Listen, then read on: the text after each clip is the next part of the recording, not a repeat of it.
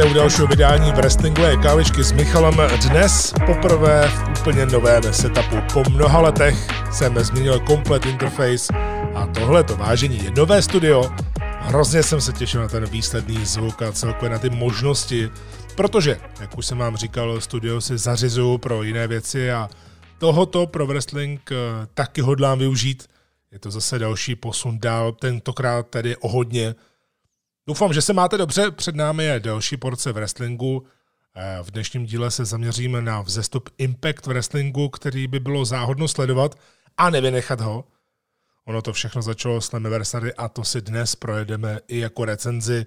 Eh, přišlo strašně moc otázek, ať už na AOV nebo mimo, hlavně tedy na AOV, takže to bude velká část dnešní epizody plus nevyhnutelné novinky, které k wrestlingu za těch pár týdnů prostě patří – takže se pohodlně usaďte, dejte si oblíbený nápoj. Já jsem si třeba dal asi 20 ledových kostek do domácí arabiky, pak ještě vyžahnul luxusní zmrzku, co máme v mrazáku a co chutná normálně jako točená zmrzlina.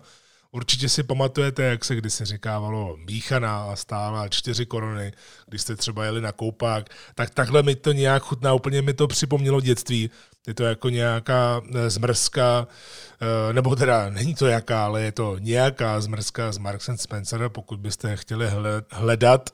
Eh, samozřejmě, že si můžete dát normálně točenou i dneska, ale už to není ono jako dřív, to je jasné, protože předtím to bylo jako hlavní tahák toho celého dne, kdybych to měl říct v wrestlingovou terminologii. No tak eh, si pořádně zvražte hlavy, pokud tedy doma máte zmrzku, nebo jste někde třeba na koupáku, nebo zrovna třeba procházíte nějakým parkem a dáváte si zmrzlinu nebo kofolu. No a můžeme jít na to.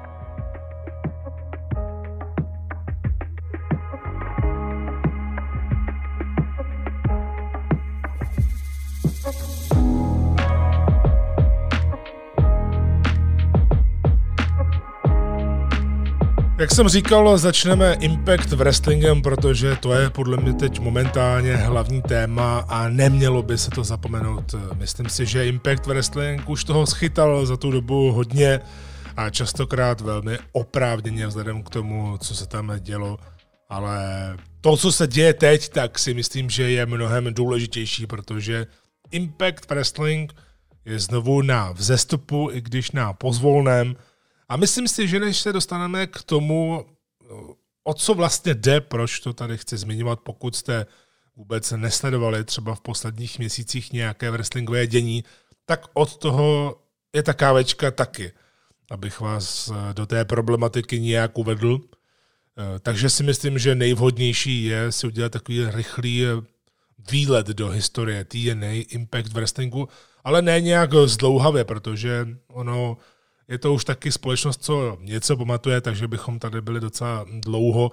Ale když jsme si udělali, když jsme si udělali uh, takový úvod do All Elite Wrestling před nějakou dobou, tak si myslím, že teď určitě můžeme vzpomenout také na to, eh, co TNA eh, znamenala, respektive co TNA a poslézle Impact Wrestling znamenali. Takže ten eh, rychlý výlet do historie určitě můžeme eh, začít tím, že TNA eh, byla opravdovou alternativou k WWE.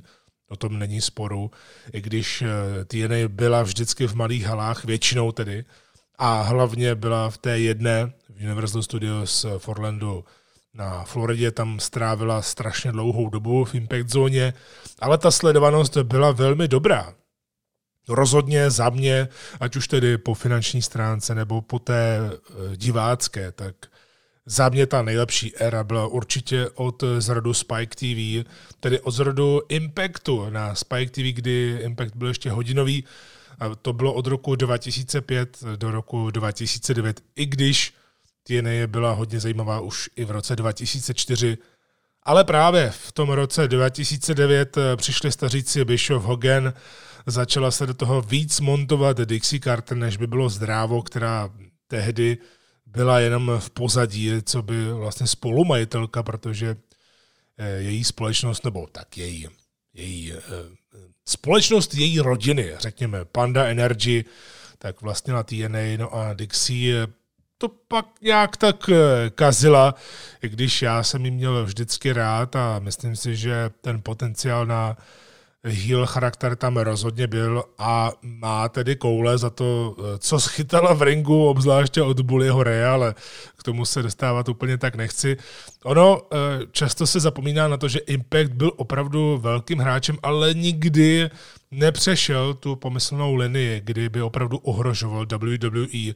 Je jasné, že eh, Bischoff a Hogan, kteří ucítili prachy, když přišli, což je logické, eh, oni vyzkoušeli i Vince Rusa, takže prostě TNA zkoušela cokoliv, co se dalo, ale právě po příchodu Bishoffa s Hoganem se i vyzkoušel takový pokus, eh, což nebyl úplně dobrý nápad, hodit Impact eh, proti Raw na pondělí. A byť to tehdy vyneslo nějaké 3 miliony diváků v ten večer proti Raw, tak to byl spíše začátek konce a Impact se vrátil zpátky na čtvrtek asi po dvou měsících. A tam si myslím, že to postupně začalo odcházet, protože ty neustálé změny eh, diváky štvaly, kolikrát právě musíte eh, také vzít v potaz, že hodně lidí eh, opravdu sleduje třeba jenom televizi a nesleduje k tomu sociální sítě. A tehdy to ještě nebylo na takové úrovni. V každém případě, když jim změníte den, tak oni někdy prostě nemají potřebu eh, to nějak dohledávat. A hold eh, těch změn v krátkém časovém sledu bylo opravdu až příliš, až si někteří fanoušci řekli, já na to kašlu. A myslím si, že pak to bohužel začalo odcházet. A to jak tedy metaforicky, tak doslova, protože on přišel rebranding z TNA na Impact Wrestling, který jsem nikdy upřímně nepochopil, byť samozřejmě od začátku název Total Non-Stop Action je šílenost. Ale TNA se chytila. Ta písmena TNA se prostě chytila, dala se skandovat. Za mě škoda, že tam došlo vůbec k tomu rebrandingu, i když chápu, protože oni chtěli odmazat ty vzpomínky na to, co se tam napáchalo, protože ta investice tam byla poměrně dost velká, ono se vydělávalo, ale ta investice tam byla velká a vzhledem k tomu, že TNA vlastně nedělala house show, pak tedy začala dělat, ale byla jenom v jedné hale, čili ten potenciální výlet někam a mít právě nějaké diváky, jako má teď AEW v halách, to znamená, reálně eh, v době největšího růstu Impactu si myslím, že každý díl klidně mohl zaznamenat 3 až 5 tisíc diváků v hale. Úplně bez problému. Ale ono se k tomu nikdy vlastně nepřišlo a proto se vlastně nevydělávalo tolik peněz, kolik by se mohlo vydělat a naopak se dávalo strašně moc peněz na lidi jako Sting, který si to všem zasloužil, protože byl v Impactu hodně dlouho, uh, Hogan, Bischoff a tak dále. Takže ten rebranding uh, z jedné strany chápu, protože se chtěli tak nějak uh, už dostat z té špinavé historie, řekněme, ale bohužel to také napomohlo tomu, Eh, kde TNA potažmo po, po té Impact Wrestling eh, skončil na hodně dlouhou dobu, protože pak začaly odchody. A myslím si, že nejzranitelnější odchod byl v roce 2013, když eh, odešel John Cena TNA, AJ Styles, který nikdy neměl žádný skandál, který byl tváří TNA od začátku, on tam vyrůstal, on byl X-Division champion, ale on cokoliv tam dělal, tak prostě to bylo TNA, on byl TNA Original, byl v těch nejlepších zápasech. A když jemu nabídli prodloužení smlouvy a řekli, hele, je špatná situace, my ti o 60% snížíme plat, když Styles moc dobře věděl, jak to tam fungovalo předtím a moc dobře věděl, eh, jak se ty peníze tam prostě jenom tak válely a dávali se pryč, tak eh, už řekl, hele, já toho mám až pokrk a v roce 2013 prostě AJ Styles se stal nezávislým wrestlerem a dobře pro něj, protože za ty dva roky, eh, co dokázal na nezávislé scéně potažmo v Japonsku, tak to byla velká pecka a dostal se i do Evropy. Opravdu to byla skvělá éra. Ale pro TNA určitě ne, protože začal propad v roce 2014, skončila smlouva ze Spike, TNA vůbec neprodlužovala, ani Spike nechtěl, nedivím se, přišly finanční problémy, eh, odchody eh, a taky eh, nějaké zprávy ze zákulisí ohledně toho, že neplatí a podobně. Ale paradoxně v tomto nejhorším období se začala vytvářet jakási kreativní síla. Byť tedy nastal obrovský propad ve sledovanosti, Impact se stěhoval z kanálu na kanál, Jeff Jarrett se z ničeho nic vrátil a pokusil se tam o fúzi se svojí super neúspěšnou společností Global Force Wrestling, které, přiznám se, já jsem hodně věřil od začátku. My jsme dokonce jako Art of Wrestling, když jsme ještě dělali zpravodajský web, tak jsme byli jejich oficiálním eh, vlastně partnerem v tom smyslu právě, že nám eh, posílali eh, pozvánky na tiskové konference, posílali nám tiskové zprávy a právě kdybychom byli v Americe, tak bychom je mohli navštěvovat ty jejich akce a podobně. Takže s námi komunikovali od začátku. Já jsem tomu dost věřil, ale byl jsem hloupý v tom, že prostě věřit Jaretovi v jeho neúplně zrovna nejlepším období, co se týče alkoholu, alkoholu a tak, tak úplně nebylo super OK. Škoda, že do dneška v podstatě nevyšla ta série Amped, protože GFW Eh, Amped eh, si myslím, že právě mohl být Dynamite úplně bez problému, protože vzhledem k tomu, co vyšlo. Ono to pak vyšlo samozřejmě eh, teď na té platformě, jak se to jmenuje, Impact Plus, já už nevím, předtím to byl Global Force Network, nebo tak nějak, ale myslím si, že teď je to Impact Plus a tam to nabízí jako takovou ochutnávku. I když nevím, protože Jared se soudil uh, s TNA ohledně Global Force Wrestling, tak možná už to tam není. Ale já jsem viděl nějaký trailer, kde byl i Chael Sonnen, co by spolukomentátor, vypadalo to hrozně pěkně. Uh, takže zase další velká škoda. U Impactu přišel nový majitel Anthem, tam to bylo buď a nebo, bojovalo se tam hodně nesmyslně o duševní vlastnictví, když odcházeli Hardyovci. Ono to právě bylo dost pro, paradoxní, protože v době, kdy to stálo za starou belu eh, v zákulisí, tak naopak to právě stmelilo některé lidi a kreativně eh, vytvářeli hodně zajímavé věci, to je potřeba říci. Oni tam samozřejmě také měli hodně kreativní lidi, Jeremyho Boreše, eh, Hardyovci byli maximálně kreativní, ale často ty věci právě dělali ne v impact zóně, ale doma. Takže to bylo nějaké paběrkování, až tedy na konci roku 2017 přišla změna vedení na poput eh, Chrisa Jericha, protože eh, Chris Jericho z nějakého důvodu eh, se bavil s vedením kanadské společnosti Anthem a doporučil jim do vedení Dona Kellise a Scotta Damora. V té době Don Kellis exceloval, co by spolukomentátor pro New Japan pro wrestling, opravdu mě se hrozně moc líbil s Kevinem Kellym Eh, fungovalo to výborně a jemu se to hodně líbilo a dost eh, se rozmýšlel právě tuhle tu pozici, no a nakonec tomu propadlo a je to dobře. Oni se od začátku snažili o pomalý přechod, o znovu vybudování eh, důvěry, právě se vyhodili ty nesmysly jako duševní vlastnictví a podobně. Prostě šli na ruku wrestlerům, nechtěli je předělávat, nechtěli je nějak uzamknout, že to, co vytvoříš v Impact zóně, tak prostě není tvoje a podobně, takže eh, postupně si získávali eh, zpátky důvěru, i když to bylo hodně těžké, protože stále měli málo diváků, oni přecházeli, byli na Pop TV, pak na Purse Channel, Purse Channel vlastně v podstatě skoro nikdo nemá, když to úplně přeženu.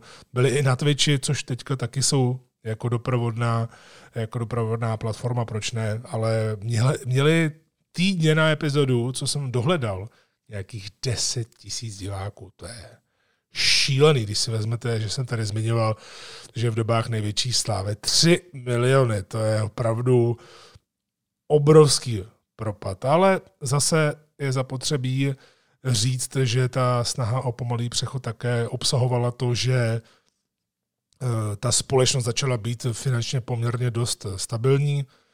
No a v říjnu 2019, kdy nastoupil Dynamite, kdy New Japan tady v Americe chtěla způsobit něco velkého eh, v televizi, tak došlo k odkoupení Access TV, kde dřív New Japan byl a Access TV koupila společnost Anthem, takže logicky došlo k přestupu Impactu na větší televizi, ne zase tak super velkou, je to vlastně bývalý HDNet, jestli si dobře vzpomínám. Je to vlastně bývalá společnost Marka Cubana, a na HDNet tehdy jela ROH poprvé vůbec v televizi. eh, kdy tam byly takové ty medailonky, jak představovali Deliria, Briana Danielsona, Eddie Kingston tam měl úplně, úplně krásné okénko, kdy na, na konci zdravil mámu.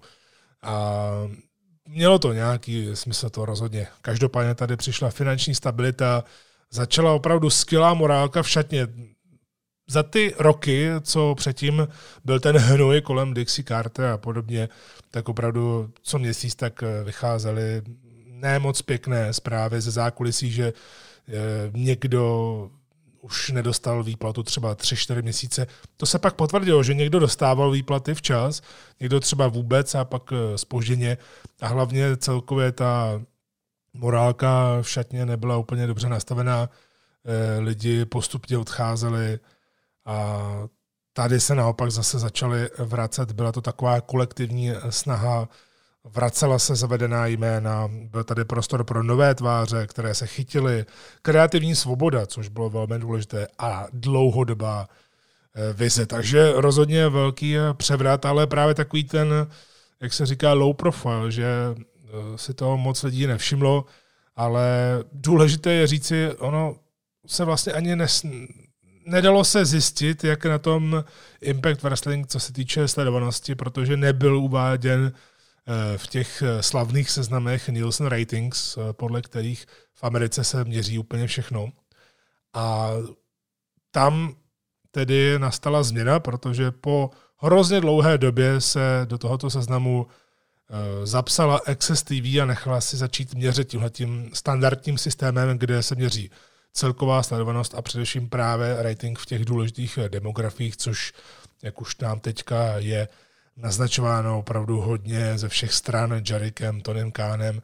A já jsem to tady už zmiňoval kdysi dávno, když jsem dělal ekonomické kávičky, tak ta demografie 1849, že je důležitá pro sponzory a celkově pro nákup nebo pro prodej reklam a podobně, tak už jsme se dozvěděli, jak na tom je teď Impact Wrestling. Uh, co se týče sledovanosti, tak je to kolem nějakých 170 tisíc diváků, je to dobré, i když to může být stále lepší.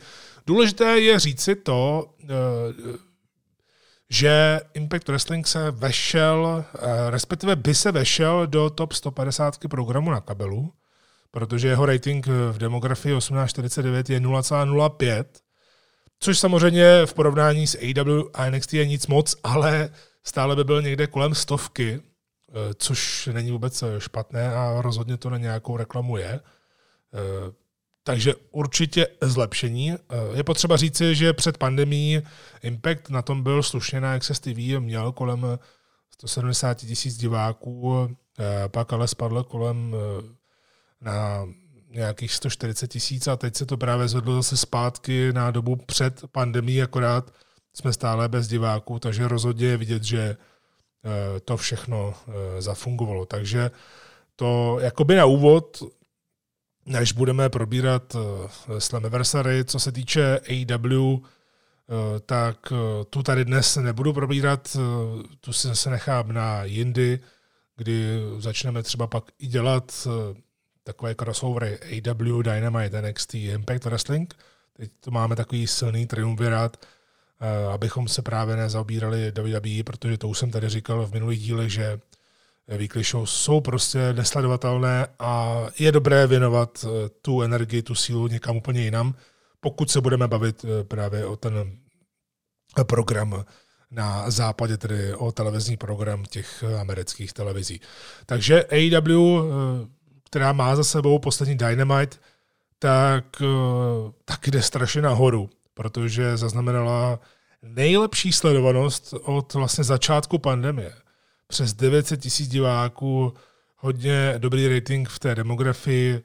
Opravdu je potřeba říct, že to momentum AEW roste bez ohledu na to, jestli eh, tam budou diváci nebo nebudou diváci a to je dobře, protože já jsem trošku měl obavy, aby to nekleslo, ale nutno říci, že to, co jsem říkal na začátku, někdy v březnu, v dubnu, eh, že AEW dělá nejlepší wrestling bez diváků, tak eh, to pořád platí, byť už tam ty diváky má a proto také došlo eh, k tomu spoileru, i když AEW byla ráda, protože asi zřejmě ta vyšší sledovanost právě byla způsobená tím spoilerem že Eric Bischoff se tam ukázal jako speciální moderátor diskuze mezi Jerikem a Kessedem, která mimochodem byla vynikající. Eh, stejně jako ta prezidentská kandidatura jakoby MJF. A, takže teď opravdu ty segmenty v AEW rostou a jsou výborné a, a jsem rád, že Bischoff se po asi 20 letech vrátil na kanál TNT. To byla velká historie, vypadalo dobře a jsem taky rád, že to prostě nebude zase, že by tam, byl, že by tam smrděl každý týden. Myslím si, že na to je to Nikán jednak příliš chytrý a jednak hlavně velký nerd, protože všechno sleduje a ví, co ho štve, Eh, stejně jako to vím já, když to sleduju takhle strašně dlouho, tak vím, co by mě štvalo jako tvůrce, kdybych to tvořil a proto to právě nedělám. Eh, takže to byl jen takový malý výhled do AEW, protože dnes opravdu chci věnovat eh, tu část kávičky Impact Wrestlingu. Zaslouží si to maximálně. A ti z vás, kteří právě buď na TNA nebo Impactem zlomili hůl, Eh, nebo ti z vás, kteří nesledovali vůbec, eh, nebo Impact Wrestling nesledovali a chtějí nějaké doporučení, nevědí, kde mají začít, tak vám řeknu jedno. Začněte u Slammiversary od Impactu, začněte u eh, letošní placené akce Slammiversary, protože to měl být přechod dál pro Impact Wrestling. Byla tam určitá snaha o získání boomu, nejenom díky navnazení, že se ukážou někteří propuštění z WWE, případně se domů vrátí originálové TNA. Prostě to měl být nějaký zlom, ale právě ne takový ten, z toho se myslím, že už TNA poučila a hlavně tam nejsou ty lidi, eh, kteří tam předtím byli, že by každou chvíli dělala nějakou novou éru, protože to už jsme zažili tolikrát a tolikrát jsme byli zklamáni, eh, že někde ani člověk nechápe, proč dává tolik šancí nějakému produktu. No, Eh, rozhodně musím říct, eh, že ten boom na mě zafungoval. Protože to bylo děláno velmi poctivě, ne nějak klišovitě, ne nějak, že by mě to spali do chřtánu. A přiznám se, že Slammiversary bylo první pay-per-view od Impact Wrestlingu po hodně letech. Po hodně letech, které jsem si koupil. A vůbec toho nelitu, to už říkám takto na začátek, protože odvedli opravdu velký kus práce celkově e, za ten výlet do historie, co jsem tady říkal, tak e, tohle to právě byl prakticky výsledek e, té dvou a půl leté činnosti a přetvoření impactu a především znovu získání důvěry a momenta. Rozhodně kolem toho byl všude hodně slušný hype, to je potřeba říci. I právě přesto, že kolem Impactu normálně hype není a je těžké ho v podstatě dohledat, když si to tak vezmete, ale vyplatilo se. Na schvál se oznámilo dopředu, že Good Brothers, tedy Jack Gallows a Carl Anderson podepsali s Impactem pro ten větší zájem. Eh, to tedy zafungovalo a když se na to podíváte úplně jako na první show, tak eh, první, co vás eh, trkne, je to, že Impact dělá kompletně své show bez diváků. Eh, nemá tam ani wrestlery jako diváky, nic, prostě je tam ticho. Ale nutno říci, že ta hala je nasvícená velmi pěkně. Hluk je tedy dostatečný z ringu, Impact měl vždycky strašně hlasitý ring a mě to kolikrát štvalo, ale tady právě ten hluk je takový dostatečný, že člověk, když tam je velká akce, tak ani nevnímá, že to nemá lidi. Takže e, Slammiversary začalo velmi pěkným intrem, rozhodně se nebojí právě použít i kus historie. Začalo se Open Challenge od Rascals, a myslím si, že tam byl první dobrý trolling od Impactu, protože bylo úplně jasné, že si všichni budeme myslet, že na výzvu odpoví právě Good Brothers, kteří 24 hodin předtím oznámili, nebo možná ještě méně než 24 hodin předtím, protože to bylo od půlnoci, tak oznámili, že podepsali s Impactem, což se ostatně čekalo a bylo to jenom potvrzení, ale bylo to oficiální. Jenomže Good Brothers nepřišli. A přišli Motor City Machine Guns. Opravdu tohle jsem teda vůbec nečekal. Protože oni v Impactu byli naposledy v roce 2012. Já jsem měl strašně rád. A tohle to byla velká věc. Hlavně to byla velká věc právě pro ty lidi, kteří milovali eh, TNA, milovali Impact Wrestling a Sabin se Shellem byli originálové TNA bez, pro, bez problému. Sabin stoprocentně Eh, Shelly byl spíš ROH a Japonsko, ale jako Motor City Machine Guns, to byl opravdu parádní tech tým a ten tech tým přibrzdili vlastně jenom nekonečné problémy Sabina z Kuleny. Shelley pak ukončil kariéru v roce 2018, aby se soustředil na svoji školu a v roce 2019-2020 tam byla nějaká miništace s ROH. Shelley byl dokonce v NXT s Kushidou, udělali jednorázově zase tak tým slavný z Japonska, Time Spillers. Sabin pracoval zase od roku 2019 jako producent v zákulisí Impactu.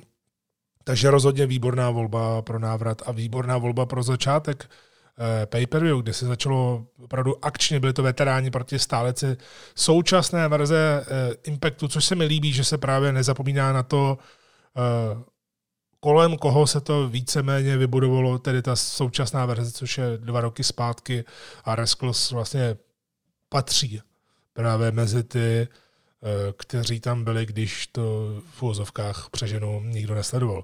Motor City Machine Guns, eh, prostě tak, jak jsem je měl rád, tak se nám v podstatě ukázali. Mají obrovskou eh, chemii, krásně ukazují, jak má fungovat tým a mají hrozně moc týmových chvatů, ale zároveň neznásilňují pravidla ala Lucha Brothers a někteří další je v AW, protože AW, i když má silnou tak týmovou divizi, tak eh, co rozhodně tam moc nefunguje, je eh, dodržování pravidel a myslím si, že na to, jak eh, co se týče příběhu, tak i normálně reálně reagují právě FTR, kterým se to vůbec nelíbí. Takže na začátek velmi dobrý zápas na rozetí Slammiversary.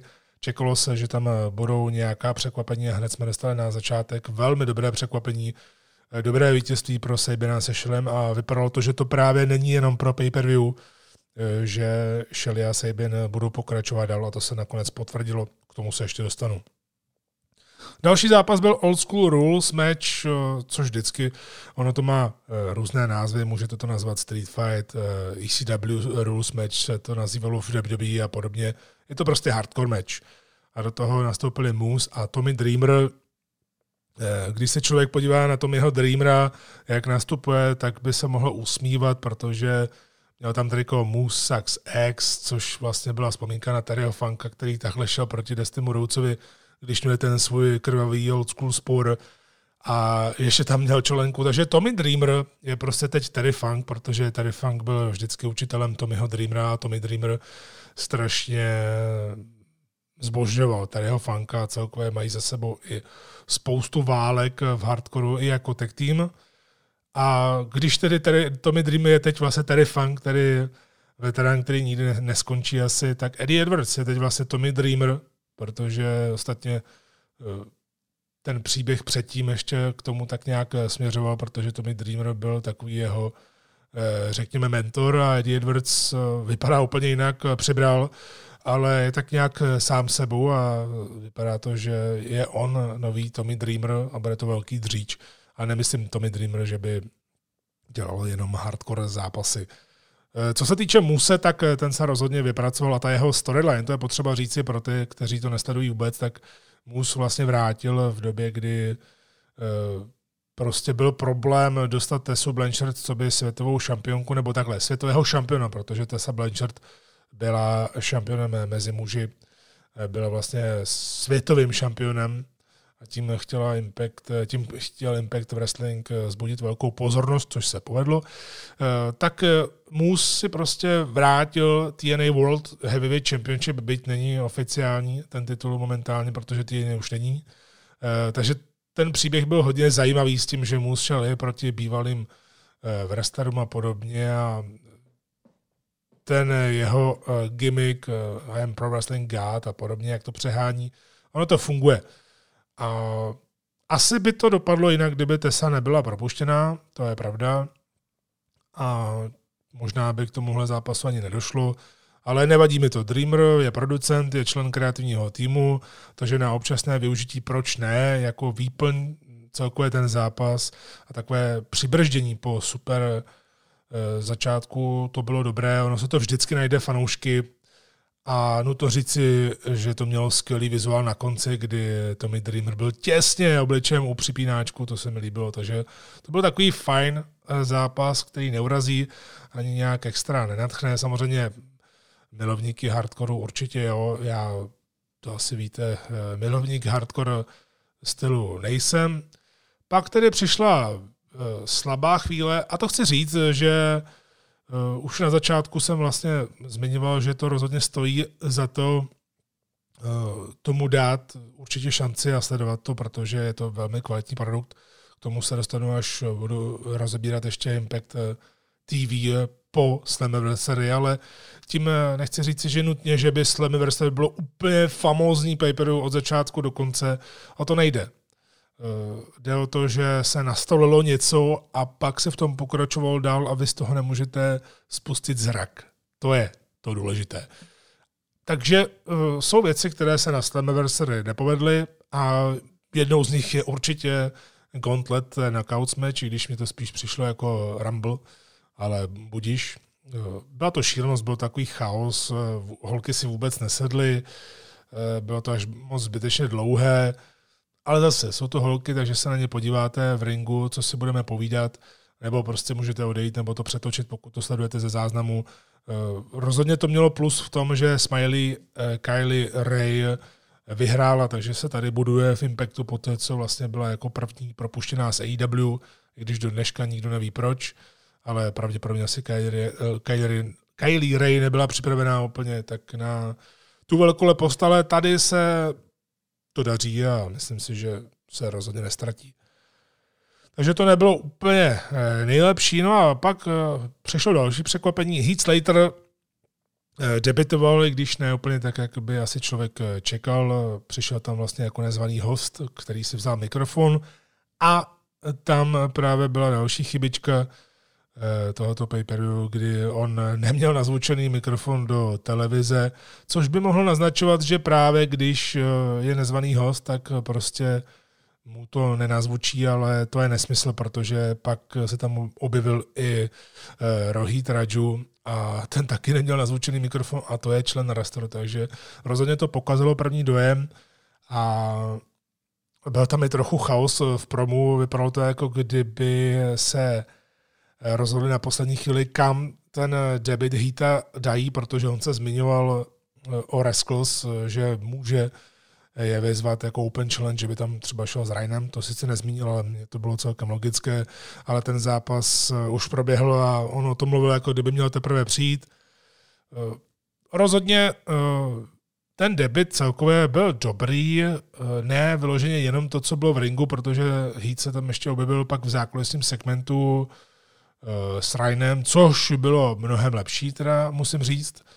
A ta storyline s Free Agent, kdy takhle Heat Slater tehdy ještě v WWE chtěl rozvinout tu storyline po draftu, kdy byl jako jediný nedraftovaný a snažil se dostat do Raw nebo SmackDownu a nakonec se stalo z toho to, že vytvořil tag team s Rainem, tak pokračovat v této storyline, ale mít maximální kreativní svobodu, já říkám proč ne, protože Heat je kreativní, v WWE to nebylo dotažené do konce a plus bude mít třeba možnost pracovat s Rainem, čemuž bych se nebránil, protože překvapivě právě v WWE ukázali, že mají spolu velkou chemii a že to může být docela velká legrace. Ale musím tedy pochválit ten follow-up, který tam přišel se Scottem Damorem v zákulisí, kdy Scott Damore jako vlastně velkošéf tam, který ale nefunguje eh, vyloženě v televizi, že by tam chodil, ale občas se tam objeví takhle se sluchátky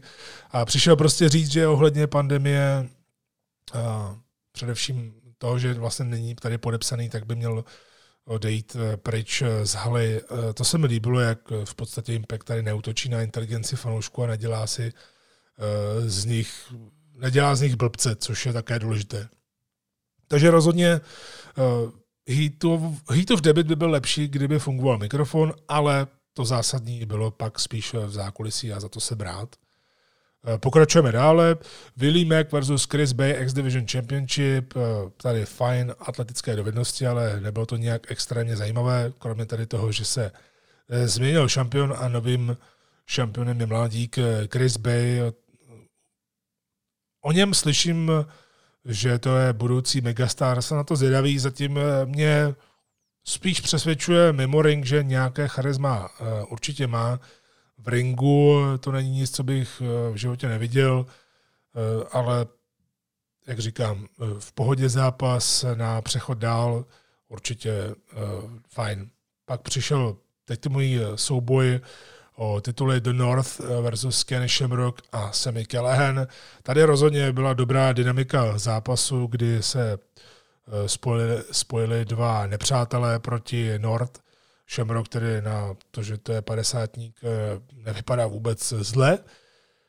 No a tady docházelo k přepisování historie, protože The North vlastně drželi tituly nejdéle vůbec a říkali pak po té, co vyhráli, což se dalo čekat, že nikdo nemá lepší týmové chvaty. Eh, bylo to skvěle udělané, protože přišli samozřejmě Motor City Machine Guns. Eh, jsem rád, že nedostali hned titulový zápas, ale vedení je nechalo vyhrát při návratu, který byl povedený. A zase příliš dlouho čekat, když tam těch super týmů není tolik, by nemělo moc eh, smysl. Takže rozhodně šikovná eh, příprava a taky plus za to, že Shelly se Sabinem zůstali faceové, ale zároveň to nejsou takový ti faceové, eh, kteří by byli uťapánci, řekněme, ale spíš si věřili a to je dobře. Jordan Grace versus Diana Porázo. Tady musím říct, že ten zápas se mi moc, moc líbil. Jednak tedy měl hodně dobrý příběh, kdy jsme viděli, že Diona Porázo jako další postava, která dostala možnost potom propuštění, i když Porázo vlastně nikdy nevyrostla v WWE, potažmo tady v NXT, prý jí byly slibovány šance i v hlavním rostru a nikdy na to nedošlo, ale tady se rozhodně hned oddělila od toho výrazu NXT, ale zůstala to, co si se má budovala, tedy ta virtuóza za mě to byl rozhodně skvělý fyzický, technický zápas, viděli jsme tam hodně tvrdosti, eh, byly tam eh, dobře vizuální chvaty, no a závěr byl výborný. Uděláte double armbar a ten eh, vlastně verbální tap out, kdy Jordan Grace, ta silačka, které věříte, tak Jordan Grace říká, že se chce vzdát. Takže jak tedy verbální, tak ten vizuální tap out byl super. Strašně se mi to líbilo a byla ta další změna titulu, další změna šampiona, eh, což je dobře, když děláte nějakou novou éru, tak eh, by to chtělo trochu, ne vyloženě úplně všechno změnit, to zase ne, to by nebylo dobré, já jsem rád, že k tomuhle tady nedošlo, eh, ale když ani nemáte světového šampiona a víte, že na Slammiversary budete korunovat nového, tak je potřeba z toho vytěžit maximum. No a tím se právě dostávám k main eventu pay-per-view Slammiversary, což byl four-way match.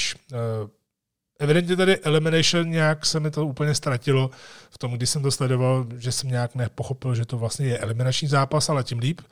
Takže to bylo o Impact World Championship. Eddie Edwards versus Ace Austin, omlouvám se, versus Trey Miguel z Rascals a versus otazníčky Tohle v podstatě byla reakce na konec eh, Tessie Blanchard v Impactu, která měla přinést ten eh, titul a mělo se o něj bojovat eh, v Impactu na Slammiversary.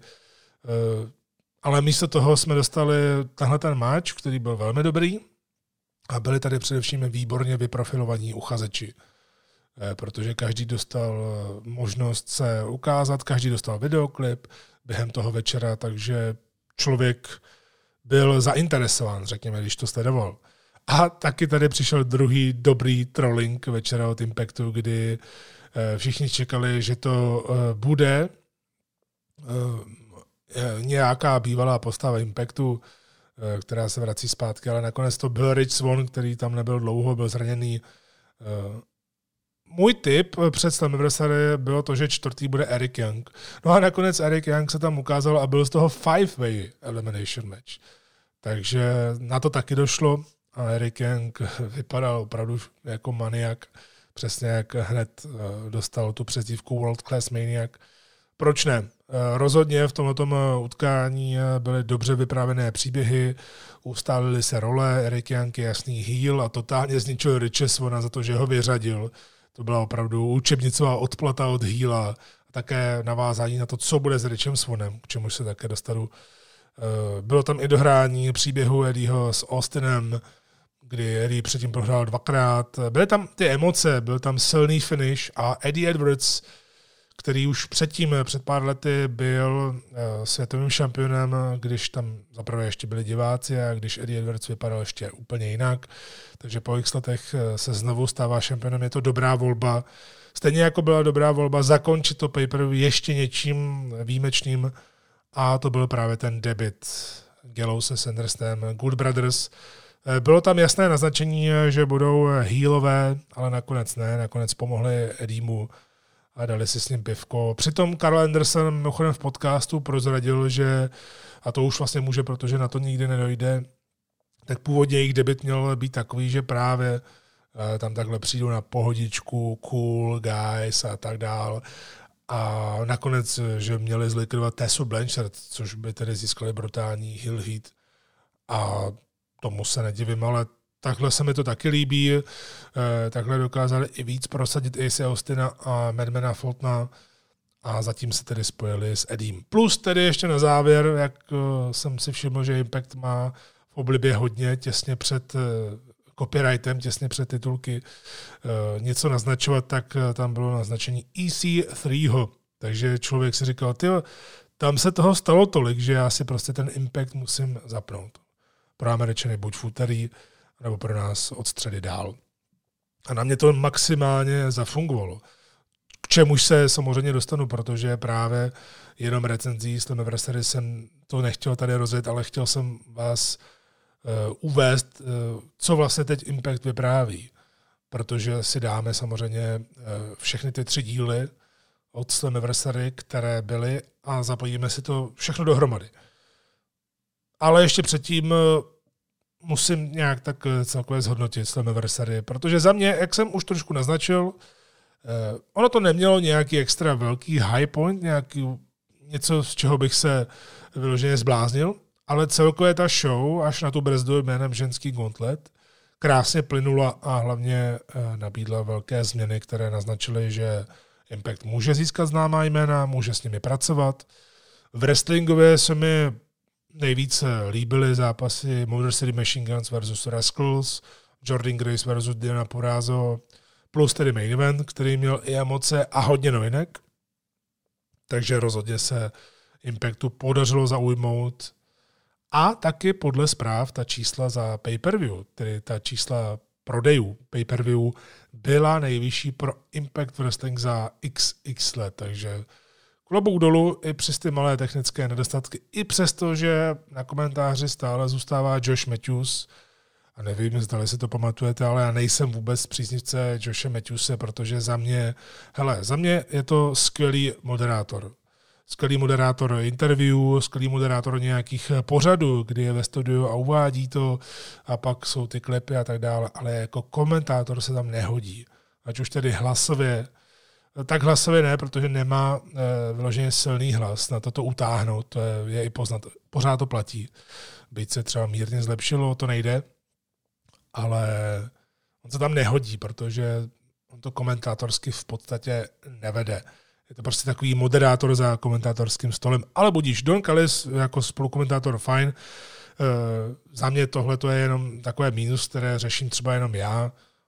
Myslím si, že ne jenom já, ale Eh, prostě, že to není nic, kvůli čemu bych to vypnul. Dřív tomu tak asi bylo, protože eh, Vím, že se mi některé díly Impact Wrestlingu před třeba čtyřmi, pěti lety eh, líbily, ale prostě jsem to nedokázal zapnout právě kvůli tomu, že bych musel poslouchat sípajícího se bohužel tak to prostě je. Ale rozhodně Slammiversary maximálně doporučuji, pokud chcete někde začít s Impactem a pokud vás eh, tohle to navnadilo, co jsem tady říkal, a pokud právě už jste úplně unavení z toho, co WWE nabízí, nebo právě se vracíte zpátky eh, k wrestlingu a už vás eh, nabudilo AEW, co jsem tady hodně propagoval, tak rozhodně k tomu přidejte ještě Impact Wrestling a nebudete litovat, protože Impact Wrestling dělá velmi dobrou práci a my se ještě dostaneme k tomu, eh, jakou že práci vlastně dělá, protože teď si dáme takovou kratičkou pauzu v kávisce, ale pak už se můžete těšit eh, na povídání o těch třech dílech Impactu po Slammiversary.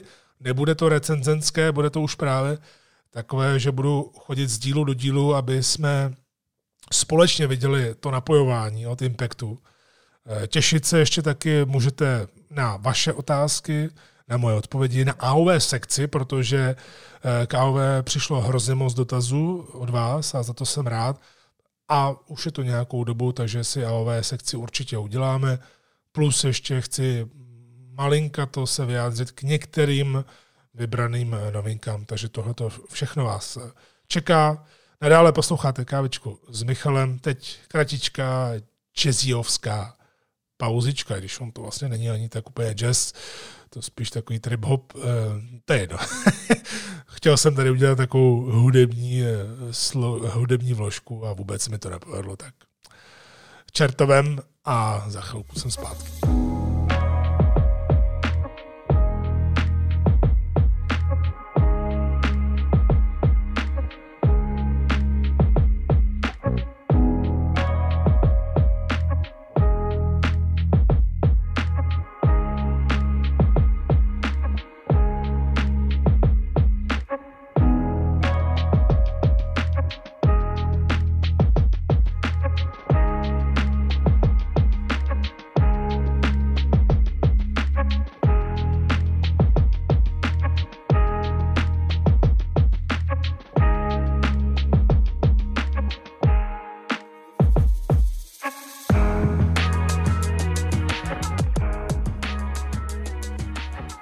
Dostáváme se tedy do nové éry Impact v wrestlingu, už jsme si toho řekli poměrně dost ke Slammiversary, ale teď by bylo dobré tak nějak se orientovat v tom, co se tam vlastně bude dít.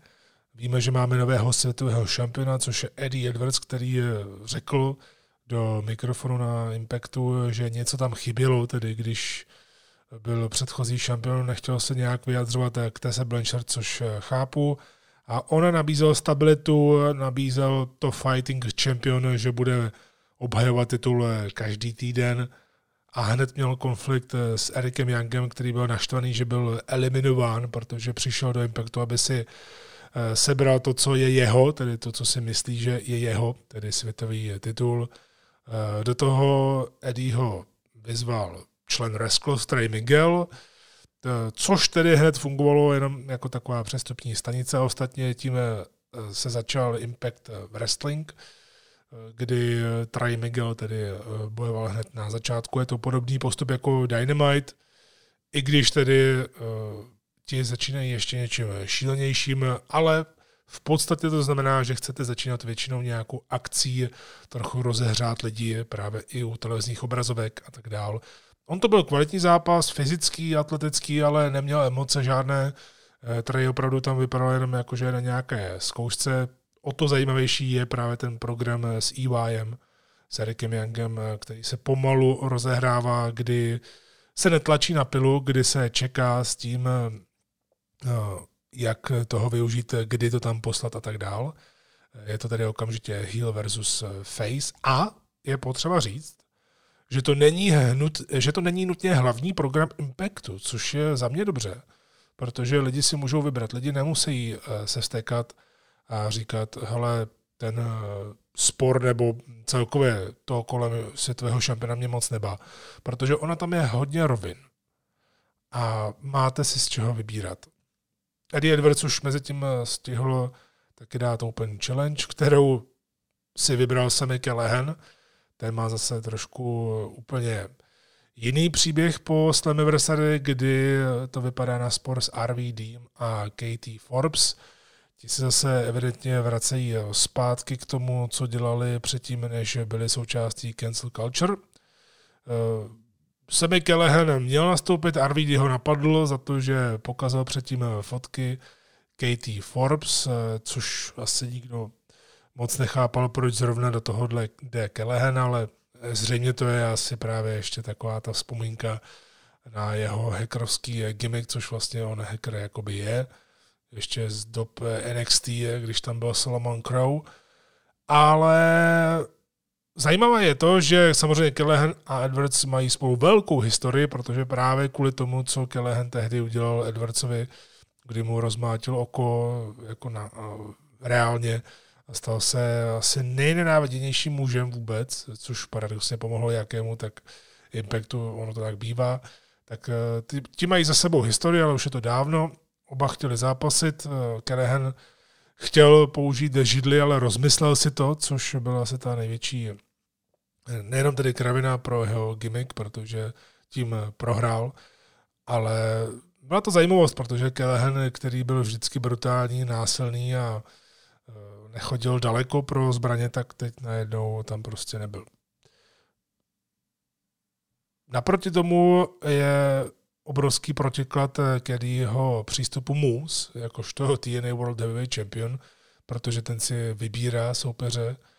Rozhodně je to super myšlenka ohledně Moose, protože to k něčemu má vést a ono to vedlo eh, k takzvanému redebutu EC3, který ho napadl, my jsme nevěděli proč, což nám eh, pak eh, i EC3 vysvětlil ve svých skvělých klipech, ale do toho říci, že ten útok trochu zkazili komentátoři, protože oni se divili, co tam dělá, co tam dělá EC3 v Impact zóně, když předtím říkali na začátku celé show, že EC3 bude v hale a vyjádří se, co dělá vlastně v Impactu, takže pak se divit, proč tam je, co tam dělá, kdo ho pustil, je trošku komické.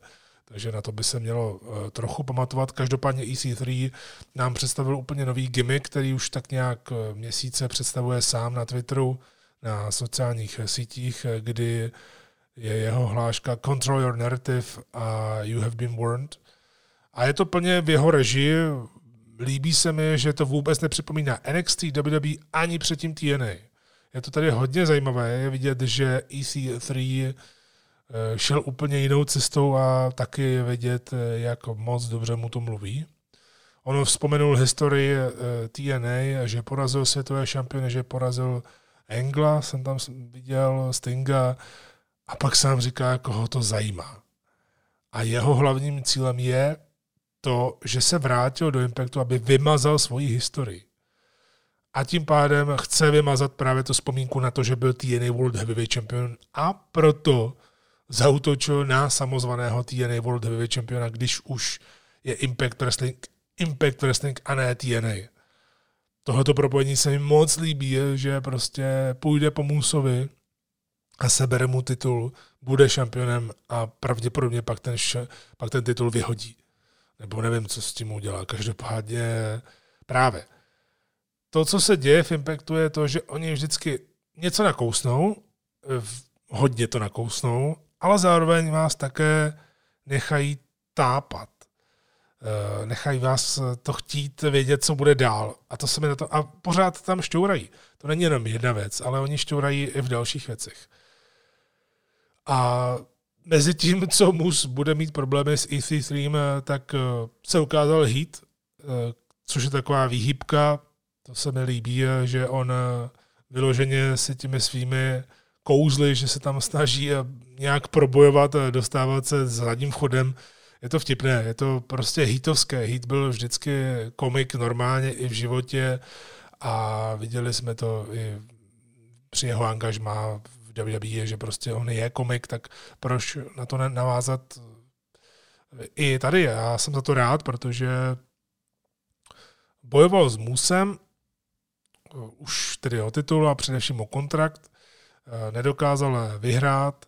Mně se líbí, že při tom zápase komentátoři zmínili, co dokázal v WWE, krátce tedy, že i zmínili tu společnost, což je dobře, ale ne vyloženě, aby se vysmívali WWE nebo vedli nějakou válku. Eh, a u Hita to udělali jako, že to je opravdu příběh popelky. Byl tam trošičku takový ten old school WWE crap, když to takhle řeknu s rozočím, ale zase na druhou stranu se tím Heat ochránil že dostal low blow a na základě toho prohrál. Líbí se mi totiž to, že eh, nedělají hned to, že Heat bude mít kontrakt, že člověk chce zjistit, jak to bude vlastně pokračovat dál, takže za mě určitě fajn. Eh, určitě Heat eh, může fungovat jako midcaster v Impact Wrestlingu, proč ne? Líbí se mi, že prostě nejde hned do main eventu jenom protože je to bývalý borec z WWE. Myslím si, že Heat celkově pak by mohl mít klidně velmi podobnou cestu jako tehdy Drew Galloway eh, a klidně to může vést přes eh, komediální midcard, eh, takže proč ne. Každopádně, jak jsem říkal, líbí se mi hrozně moc ty maličkosti, jako třeba na Slammiversary, když ho Damor vyhnal, protože nemá kontrakt a tak to podle mě má být. Další velká část jsou Good Brothers. My jsme viděli, že se spojili s Eddie Edwardsem a že budou mít asi spor se Acem Austinem a Madmanem Fultonem, eh, což muselo tedy počkat. Líbilo se by, že Good Brothers eh, vypadali sví, ne jako nějací přetotální faceové, a že si můžou všechno propagovat, ať už Tolkien Shop Mania a podobně, eh, svoje pivo a tak dále. Takže to je asi důvod, proč šli do Impactu a nejenom tedy kvůli tomu, že dostali hodně peněz, a taky, že mohou eh, spolupracovat eh, s New Japan Pro Wrestling, protože to asi bude ta hlavní část, proč tedy nakonec šli sem, když oni o tom už hodně teď eh, mluvili, Anderson a Gallows v podcastu, co je nakonec tam hrálo, proč nebyli v AEW a tak dále, ale tomu se věnovat nebudeme. Rozhodně eh, Good Brothers tedy nejdou tou cestou, že budou brutální healové, což se asi časem může stát, protože to k tomu stejně pravděpodobně spěje. Mají to vyloženě napsáno na sobě, ale proč teď eh, nemít takový ten eh, dobrý vibe s těmi pivkami a tak, protože takhle oni jsou normálně. Prostě Gillows a Anderson jsou pohodáři, kdo poslouchal ty Tolkien Shop vožralé podcasty s Jerikem, tak ví, tak ví o čem oni jsou. A fajn ringový debit proti Rhino Scam, proč ne?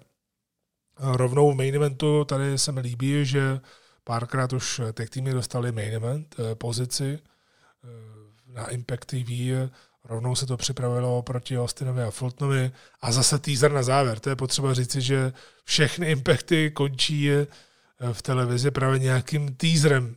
Jako kdyby vám někdo eh, vypnul televizi. Vy říkáte, ne, já to, já to chci dokoukat.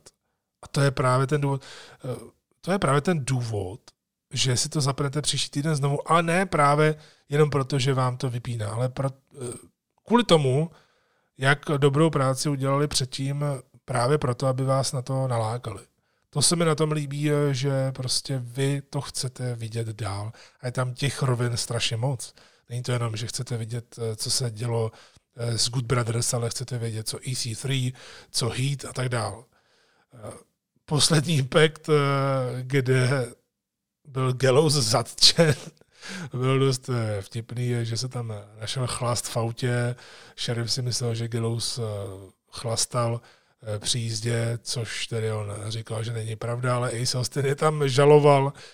Eh, trochu vtipné bylo na tomto segmentu to, jak tam bylo vidět stativ se světlem venku, ale, ale proč ne, je to, je to kouzelné a líbí se mi, jak i když Good Brothers jsou opravdu velké jméno, tak tady skutečně prosazují Austina s Fultonem, kteří díky tomu jsou teď vidět víc a je to dobře, protože Ace Austin je velký talent, ať už tedy v ringu, eh, tak co by charaktera je hlavně strašně mladý. A Madman Fulton, musím říct, že vypadá daleko líp než tehdy v NXT, když byl součástí té úplně první inkarnace Sanity, než ho tam eh, vystřídal eh, právě, no, mě furt naskakuje jeho indie jméno a teď mě úplně vypadlo Big Damo mě prostě naskakuje. Už jsem ho prostě dlouho neviděl, to je jedno. Eh, k tomu se ani, ani to nebudu tady stopovat a koukat se na Wikipedii jak nějaký nuzák. Prostě to nevím teďka. No. Třeba mi to tam naskočí za pět minut. Eh, v každém případě už jsme probrali Hita, EC3, Good Brothers a to není všechno, protože ono bylo naznačeno, že Motor City Machine Guns si jdou pro tituly a to byl právě main event prvního Impactu po Slammiversary. Byl to dlouhý zápas, měl příběh, měl historii, budovalo se k tomuhle, tomu, k tomuhle tomu tituláku. No to říct, že být tam fanoušci zrovna při tomhle zápase, tak ta hala spadne. Byl to skvělý match. Měl i dobrý výsledek, že Shelly se Sabinem se stali šampiony, protože je to ideální čas na změnu. A no to říct, že výsledek je strašně zajímavý, protože to byla taková jen tak tak výhra nad Nord a ještě na roll-up, takže bylo celkem eh, logické si myslet, že tohle to jen tak neskončí a že přijde nějaký rematch, protože tady no z eh, klauzule v Impactu eh, nefunguje, neexistuje a prostě se budou dávat rematche, kdy se jim zachce. A proč ne? Protože The North tady se dokázali odpre- odprezentovat zase trošku jinak a musím říct, že díky tomu jsem si hrozně moc oblíbil i na Page, který má přezdívku All Ego a to bylo strašně dobré ho sledovat, jak prostě nemohl překousnout to, že už není šampion. Jak to vnímal, že to není realita. A že když Josh Alexander celou dobu mluvil eh, v promu v zákulisí, tak prostě Ethan Page byl za ním, schovával se, brečel, neměl co říct. A pak se brutálně rozčílil vlastně v tom posledním díle 4. Eh, srpna. Brutálně se rozčílil a začal řvát jak šílenec. Hrozně se naštval na Motor City Machine Guns a klovou dolů. To bylo skvěle zahráno a strašně se mi to líbilo. Stejně právě jako ta profilace historickým videoklipem, co Machine Guns eh, dokázali pak ten eh, rozhovor v ringu s Jimem Jacobsem, který je pamatuje, mají spolu historii, kdysi ještě v Indii, Skvěle se všechno vysvětlovalo, proč byli rozdělení, proč nezápasili, že se byl měl likvidační tři operace kolena, stejně se dokázal vrátit, že Shelly zase bojoval sám za sebe v Japonsku. Hned člověk má jasnou představu o tom, co sleduje a o to víc se těší na to, co bude dál, protože myslím si, že rematch The North versus Motor City Machine Guns, ať už přijde kdy chce, což by měl přijít na uh, speciálu Emergence, což má být dvoutýdenní TV speciál jakoby místo Impactu, což je fajn, že to takhle dělají, uh, tak o to víc jsem teď já jako divák za, zainvestován do toho, protože mě chytl návrat Motor City Machine Guns, ale možná ještě víc. Mě chytlo to, jak to zdrtilo The North, jak teď chtějí zase se vrátit zpátky a dokázat, že jsou ten nejlepší tech tým na světě. Takže opravdu klobou dolů před tím bookingem a před eh, celkovou tou eh, vizí, jak je to všechno propojováno a jak to dává smysl.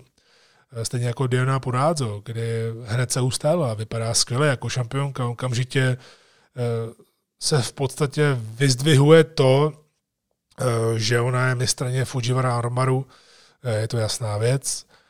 Hned si dala zápas s Kimberly, tam se vyřídil konflikt z minula, kdy Diona napadla Kimberly v zákulisí. Jsem rád, že Kimberly podepsala smlouvu s touto společností, protože ona měla velký potenciál, velký talent. Byla v Mayan Klasika v podstatě udělala Jazzy Gabert, udělala Alpha Female v tom Eh, turnaj, protože se hodně mluvilo právě o Jazzy po tom prvním zápase, který sice prohrála, ale Kimberly, tehdy ještě jako, eh, tehdy ještě jako Abby Lee, eh, opravdu jako veteránka, ji udělala v tom zápase. Udělala z ní outsiderku a to fungovalo perfektně. Ale taky, jak přiznala, pak tak měla problémy s alkoholismem a myslím si, že i to zapříčinilo to, proč vlastně tak stloustla. Každopádně jsem rád, že se má teď dobře a že Eh, má smlouvu a že má kde být a že má kde tvořit, protože je to talent a rozhodně to bude pokračovat dál, stejně jako příběh s Jordan Grace.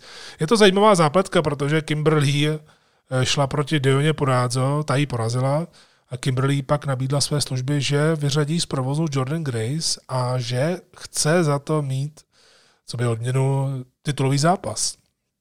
Teď člověk si říká, jestli jí opravdu pomůže, protože oni se dohodli, Eh, takže to bude další zápas na Emergence, eh, rematch Jordan Grace versus eh, Diona Porázo. Ale teď je otázka, co tam Kimberly provede. Na to jsem taky zvědavý. Příběh Riche Svona určitě není vůbec nic klišovitého a to se mi moc líbí. Vrátil se po sedmi měsících na Slammiversary, Eric Young ho zranil po tom, co ho Swan vyřadil. Měl oznámit tedy, co bude dál a jeho promo bylo na závěr Impactu. To byl velký risk, ale vyplatilo se, protože on tam vlastně dal všechno do souvislosti, vypadal opravdu zdrceně a musím říct, že právě to, že to bylo bez diváku, jak to bylo do ticha, tak bylo ještě silnější, kdy tam brečel a oznamoval vlastně to, že končí kariéru. Byl tam super moment, jak přišli v restaři mu pogratulovat kolem ringu, schválně to Impact protáhl co nejdál. To je právě na tom to nejlepší. To se vlastně stalo i s Champou a Garganem, kdy už tam dokonce byl i copyright, tak člověk si říká, a končí show, tak já jdu pryč a najednou bum, po copyrightu Champa napadl Gargana. Tohle bylo něco podobného, kdy Eric Young napadl Riche Svona a tedy musím říct, jak ho napálil tou francouzskou hlí do nohy. To byl fantastický vizuál, to vypadalo úplně famózně, stejně jako jak tam Richmond řval a někteří eh, členové Rascals tam řvali a pak se běželo i za Erikem Youngem. A zase utnutí, zase se to utlo a zase se to ukončilo jako teaser. Tohle uh, bylo to poslední, co jsme viděli uh, na posledním Impactu. A chcete vidět dál, co se tam bude dít? Opravdu skončil Rich Swan, uh, dohnal někdo Erika Younga. Je to vlastně takové, že od toho člověk nemůže odtrhnout oči a chce to sledovat od začátku do konce i právě přes některé třeba věci, které se nemusí povést nebo nejsou pochuti, což může být Wrestle House. To je nový koncept, který má fungovat jako parodie na reality show. Za mě tedy je to naprostá paráda, rozhodně to není pro každého. Je to totální šílenost. Ale za mě je to skvělý předěl mezi těmi normálními věcmi. Takhle totiž předtím v té strašné éře bez financí a tak dále fungovaly ty Hardyho bláznoviny z jeho domu a okolí. Ono je dobré se nezaměřovat jenom na věci v hale, to je klíč k úspěchu. Myslím si, že AEW to pochopila jako první, NXT hned následovala a WWE se k tomu občas eh, dostane. Tady tedy ve Wrestle House eh, je hostitelem Tommy Dreamer, který je kouzelný a jsou tam samé narážky na House of Hardcore, na No Way Jose. Uh, viděli jsme tam zápas o to, že vítěz může spát v ringu, Eh, nebo eh, Tommy Dreamer spal v posteli s Dýnrovcema, dali si zápas, tedy eh, brácho, bratranci Dýnrovci, protože se hádali o to, kdo chrápe víc, kdo chrápe míň a hádali se o to, kdo dostane ložnici. Taja Valkyrie zase chtěla, aby se lidi víc o sebe starali po stránce hygieny, aby nesmrděli. No prostě těch rovin je tam strašně moc, zápasy jsou vtipné, je to úplně něco jiného, je to úlet, je to totální úlet. Eh, kdo nemá vyloženě smysl pro, da, eh, pro dada humor, tak to nepochopí. Eh, kdo miluje takový ten old school wrestling, to, že by tam neměly být takovéto kraviny, tak ten to bude vždycky odsuzovat. Ale určitě v téhle době, kdy není živé publikum, protože při takovémhle segmentu by tam zase lidi v hale eh, čekali, kdyby to bylo live samozřejmě, eh, když je to, před, eh, když je to předtočené, tak to nevadí. Ale za mě Wrestle House funguje, už to mělo čtyři části v rámci těch tří dílů Impactu a jsem zvědavý, jak se to vyvine, protože oni vlastně se musí dostat z toho domu a teď musí přijít na to, jak se z něj dostanou. Což je vtipné, protože je tam eh, kromě Rosemary, Johnnyho Bráva, Swengera, AC Romera a dalších, je tam i Kylie Ray, která vtipně připomněla, že vlastně na Slammiversary získala eh, ten title shot a že se musí dostat někdy z domu, aby měla titulový zápas, takže se nezapomíná, eh, nezapomíná vůbec na nic Právě tyhle ty malinkaté věci jako propojováky prostě fungují, když jsou dobře načasované. To neustále zmiňování Briana Myersa, tedy Korta Hawkinse, který bude debitovat v Impactu, je také fajn. Vzpomínka na Slammiversary nebo eh, mini segment Raina a Hernandeze, kteří spolu bojovali o peníze a vznikl z toho super rychlý pár vteřinový zápas, kdy Raino porazil na Gor Hernandeze, tak eh, přesně tohle to funguje, protože tam nemáte furt, ten, furt tu stejnou formuli, jak to říct. Prostě, že nemáte furt ten stejný vzorec, že západ, bum, segment, bum, zápas, bum. Ale ty zápasy jsou stejné. Prostě začíná se eh, chain wrestlingem, eh, trvá to nějakou dobu, než se to rozjede. Prostě je dobré narušit to tempo. A přijít, a může to být i match, může to být diskvalifikace, proč ne, ale vždycky eh, by to mělo být tak, aby v tom eh, díle eh, nebyly dva za sebou eh, stejné zápasy víceméně. To znamená, že by měli přes 10 minut a že by to bylo takový to hard fought battle. Proč? To se můžete podívat na nějaký sportovnější wrestling, třeba v Japonsku, nebo se můžete právě podívat na pay-per-view, kde by se ty zápasy měly budovat a kvůli tomu se to platíte. Logické. Je tam i TJP, který asi vypadá, že se vrátí zpátky do X-divize. Chris Bay jakožto nový šampion eh, chce ukázat, eh, že na to má, tak eh, jsem zvědavý, zdali nás o tom přesvědčí. Čili tímhle jsme si vlastně řekli, o čem je Impact Wrestling. Vidíte, že tam je spoustu malých chodů a máte si co dát a strašně vám to chutná a chcete víc a víc. Takhle to na mě působí. A myslím si, že pokud něco teď hledáte, pokud už sledujete AW, ale chtěli byste si k tomu ještě něco doplnit nebo něco vyzkoušet, tak rozhodně běžte uh, za Impact Wrestling. Klidně si to dejte právě od Slammiversary, teď ještě v době natáčení kávičky to není moc dílů, eh, je to vlastně Slammiversary a tři díly Impactu a nebudete litovat. Opravdu dejte tomu ten svůj čas. Je to úplně jiné, není to WWE, není to NXT, není to AEW a za to jsem hrozně rád.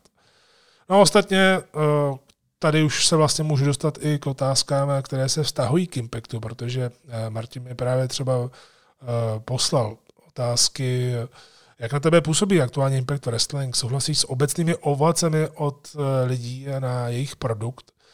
Eh, myslím si, že to se teď právě hodí, protože je vidět, že eh, lidi to minimálně řeší, co se tam vlastně děje. I kdyby to nesledovali, tak to minimálně řeší. A já k tomuhle tomu řeknu, že Impact se vlastně prakticky potají v úzovkách snažil dělat kvalitní produkt, ale moc lidí to nevidělo, takže je pochopitelné, že se o tom moc nemluvilo. A teď se o tom začalo mluvit o dost víc protože Sleve Versailles, jak jsem tady říkal, bylo hodně úspěšné. Eh, za mě je to určitě cítit jako nová éra. Není z toho rozhodně cítit potápějící se loď, nevycházejí vůbec žádné znepokojivé zprávy, naopak finančně se mají dobře. To pak samozřejmě ovlivňuje i diváka, který, který chce vidět víc, je to zvláštní, ale je to prostě tak, divák se nebude dívat na nějakou potápějící se loď, to je logické. Takže já určitě souhlasím s těmi obecnými ovacemi na produkt.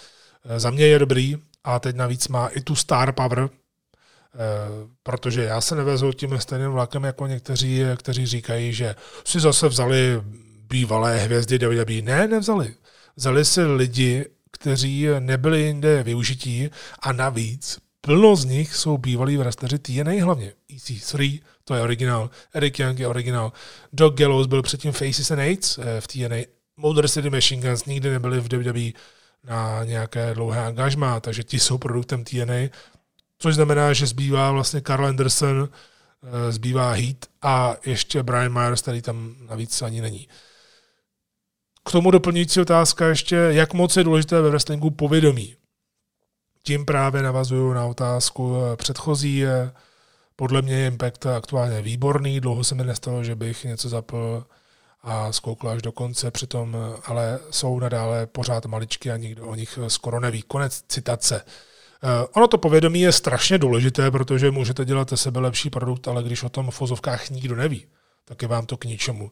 To se vlastně dá použít i na AOV, protože pokud děláme dobré akce, eh, máme eh, dobře vypadající záznamy na YouTube, ale moc lidí o tom mimo tu eh, mini bublinu, řekněme, v wrestlingu tady v Česku eh, neví, tak vlastně to nehraje nějakou velkou roli, že tady třeba děláme něco dobrého.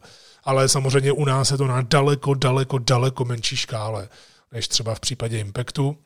Impact je rozhodně za mě na dobré cestě na internetu, mají o dost větší engagement. Eh, jediné, co je brání, je to, že prostě nemůžou nabrat momentum z diváky v hale, protože tam nejsou.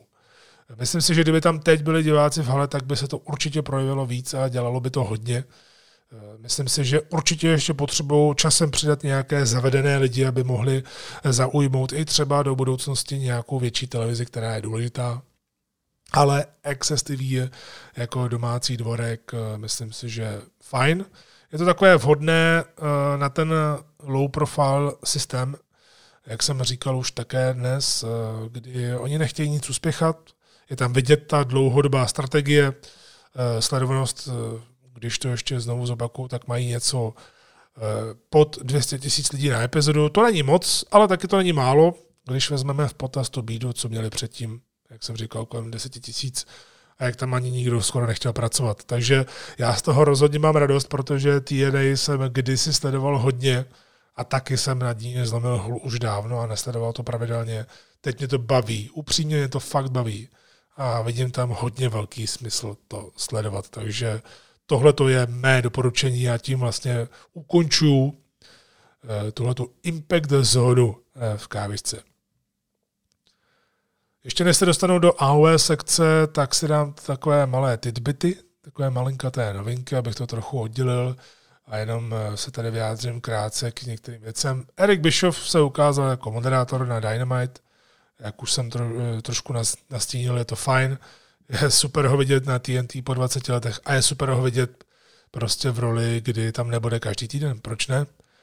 AW oznámila uh, AW Heels, uh, tenhle ten název už se oznámil dřív, mně to přijde jako hodně vtipné, hodně chytré z marketingového hlediska udělat to na podpacích, že to je pro ženy, ale nikdo nevěděl, co to bude, jestli to bude program televizní, něco jako Dark nebo tak a teď se to oznámilo.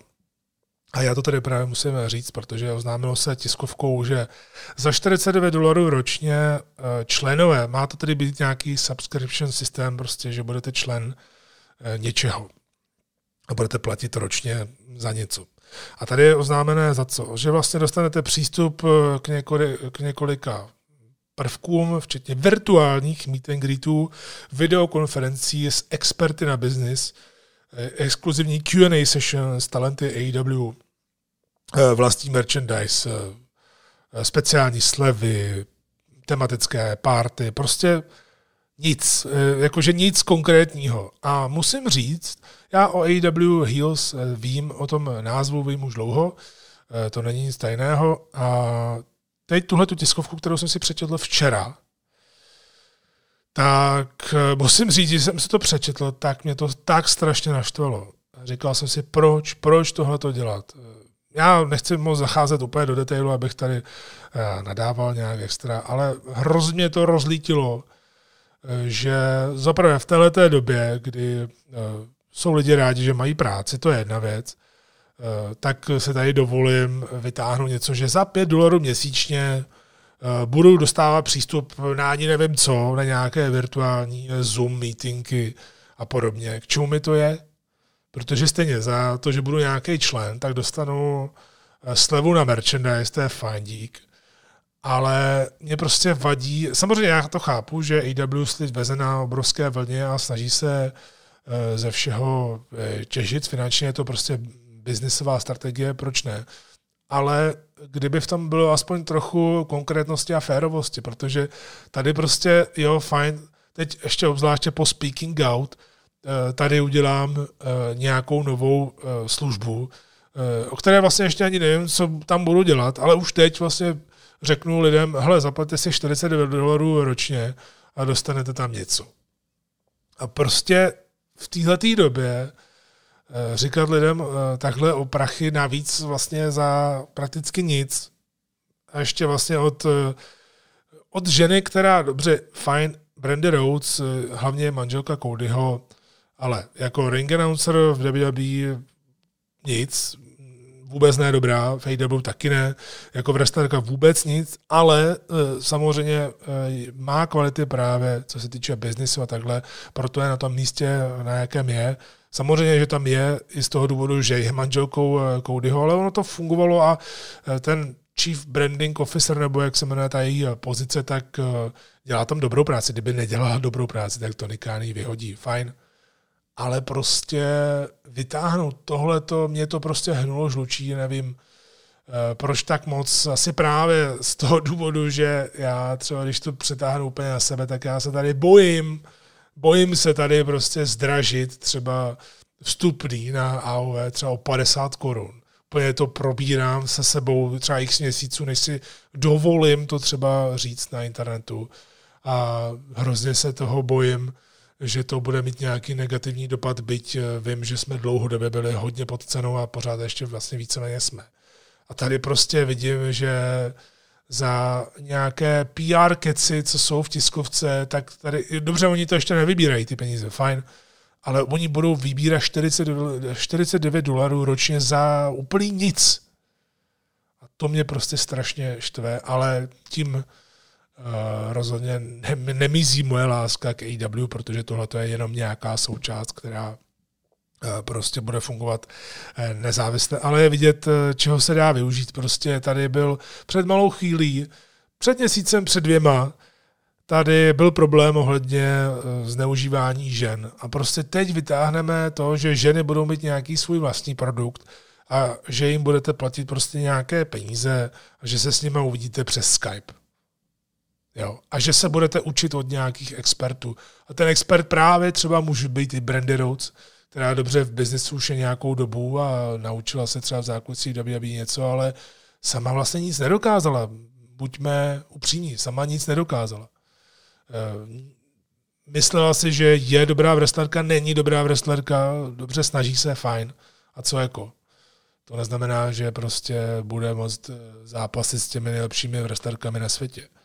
Takže trošku úlet, jsem zvědavý, eh, jak se k tomu někdo postaví, protože teď ještě vlastně před tím, než jsem zapl record tady na kávičce, tak jsem si přečet, že Brandy Rose dokonce si smazala Twitter, protože začali jí lidi hejtovat za tohle. Já ani nevím proč, já jsem neviděl žádný tweety. Možná je to ten stejný důvod, co já tady teď už chvilku malinko křičím tady v kávisce, ale já mám k tomu důvod, protože prostě mě tohle to fakt štve.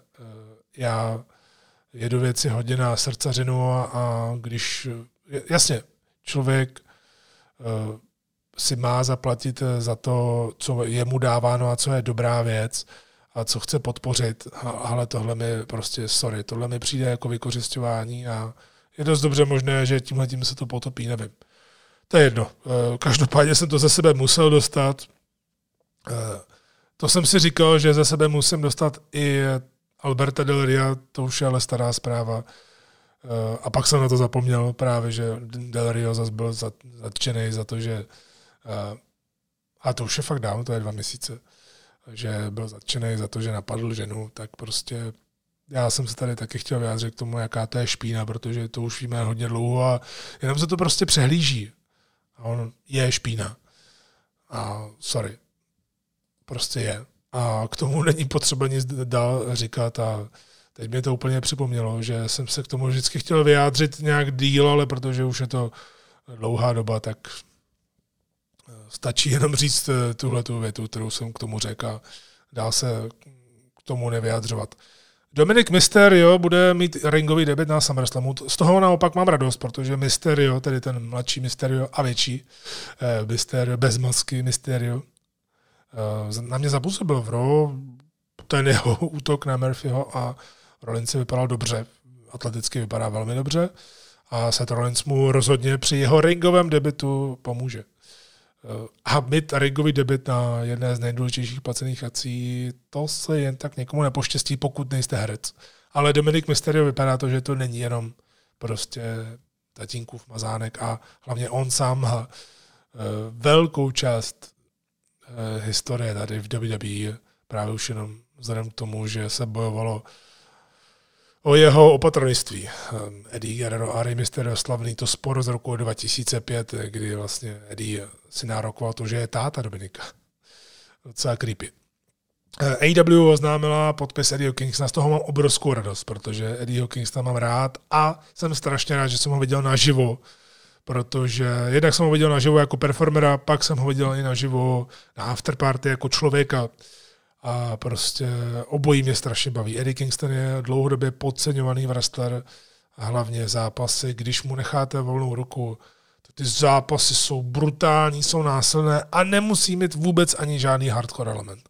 To se mi na tom líbí, že Eddie Kingston jde do toho zápasu a vypadá to, že vás chce zavraždit a některé ty chaty opravdu tak vypadají. Takže já mám z něj obrovskou radost, protože Eddie Kingston se nikdy nedostal do nějaké velké společnosti. A kdo ví, jak tam dlouho zůstane, to je jedno, ale mám z toho fakt radost, upřímně. Zack Ryder, přesně podle očekávání, jak jsem říkal, tedy teď už Matt Cardona se objevil na Dynamitu a pomohl svému kamarádovi, přestože Cody říkal, že kamarády nebude vyloženě přijímat do AW, tak samozřejmě to prostě lhal na Twitteru a to je logické, protože nebude přeci prozrazovat dopředu, co se bude dít. Takže mě kromě Hawkinse vlastně zatím vyšly všechny typy, kdo kam vlastně přijde. Protože Ryder za mě rozhodně to je AEW produkt jako blázen, protože právě on byl ještě jako internet champion před Being the Elite dávno s těmi YouTube šílenostmi, YouTube dada humorem. Takže i když teď asi bude na Dynamitu vypadat trochu jinak, bude vážnější, tak si myslím, že se stejně do toho spadne, protože to je prostě on. On je to velký nerd. No, tak to máme za sebou novinky. Omlouvám se, jestli eh, někoho trošku zarazilo to, že jsem to tady rozjel na AW Heels, ale prostě ne všechno se leskne a ne všechno hezky kvete je potřeba taky občas říct něco nepříjemného.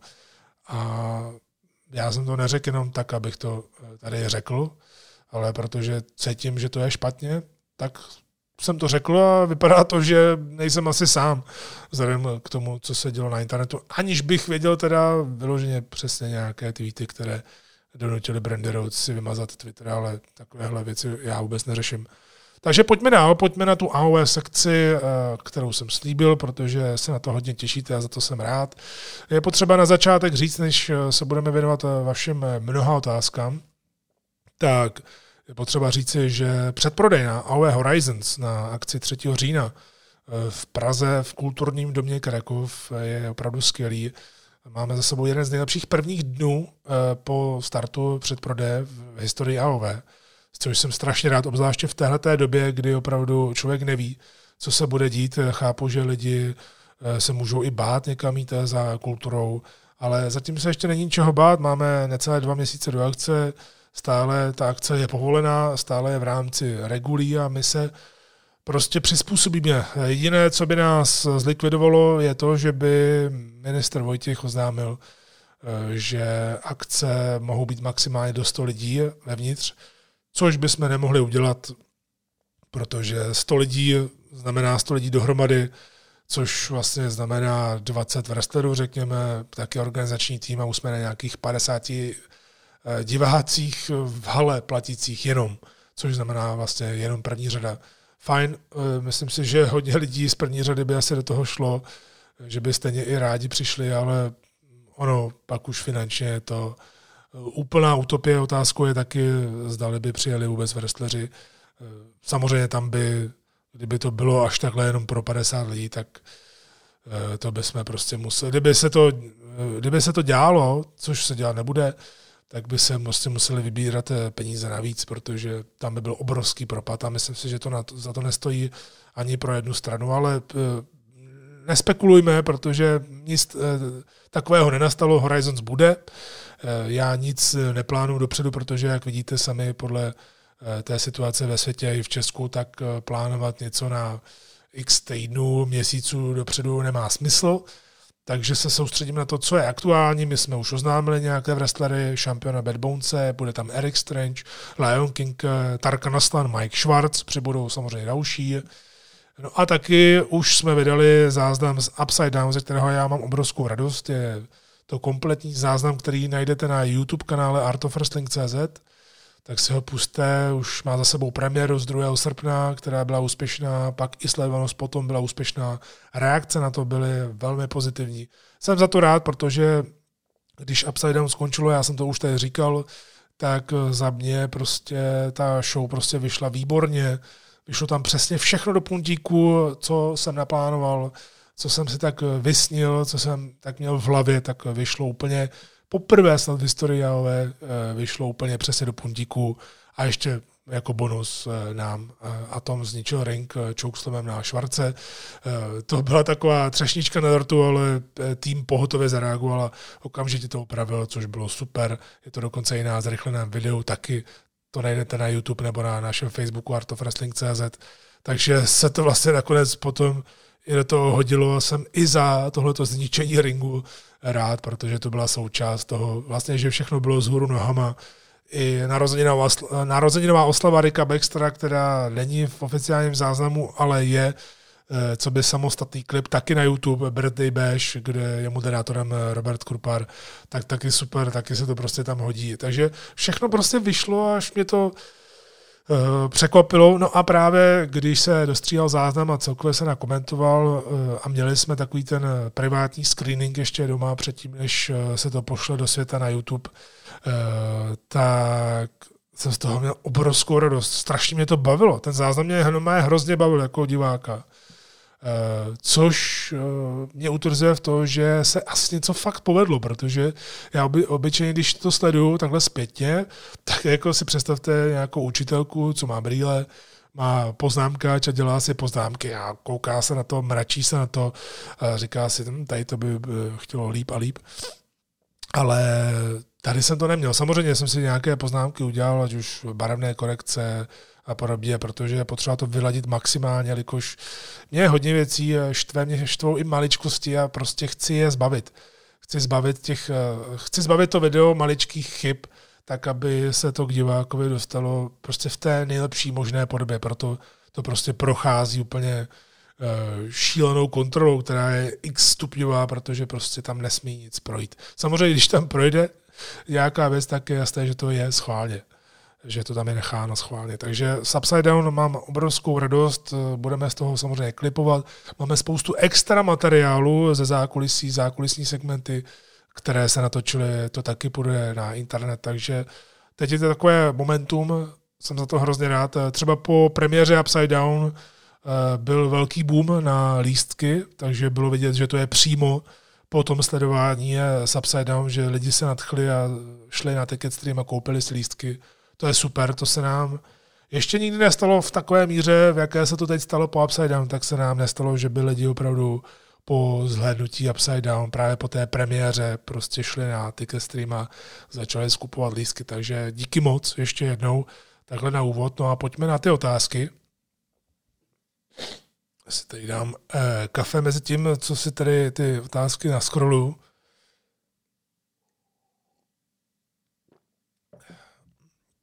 Tak, eh, První otázka. Nedávno si mluvilo o nějaké dohodě s televizí, je to pořád aktuální, je to pořád tajné, jinak přemýšlíte o svém v úzovkách networku. Tak eh, TV je stále aktuální, vypadá to dobře, ale zatím to není nic konkrétního, s čím bych mohl jít ven.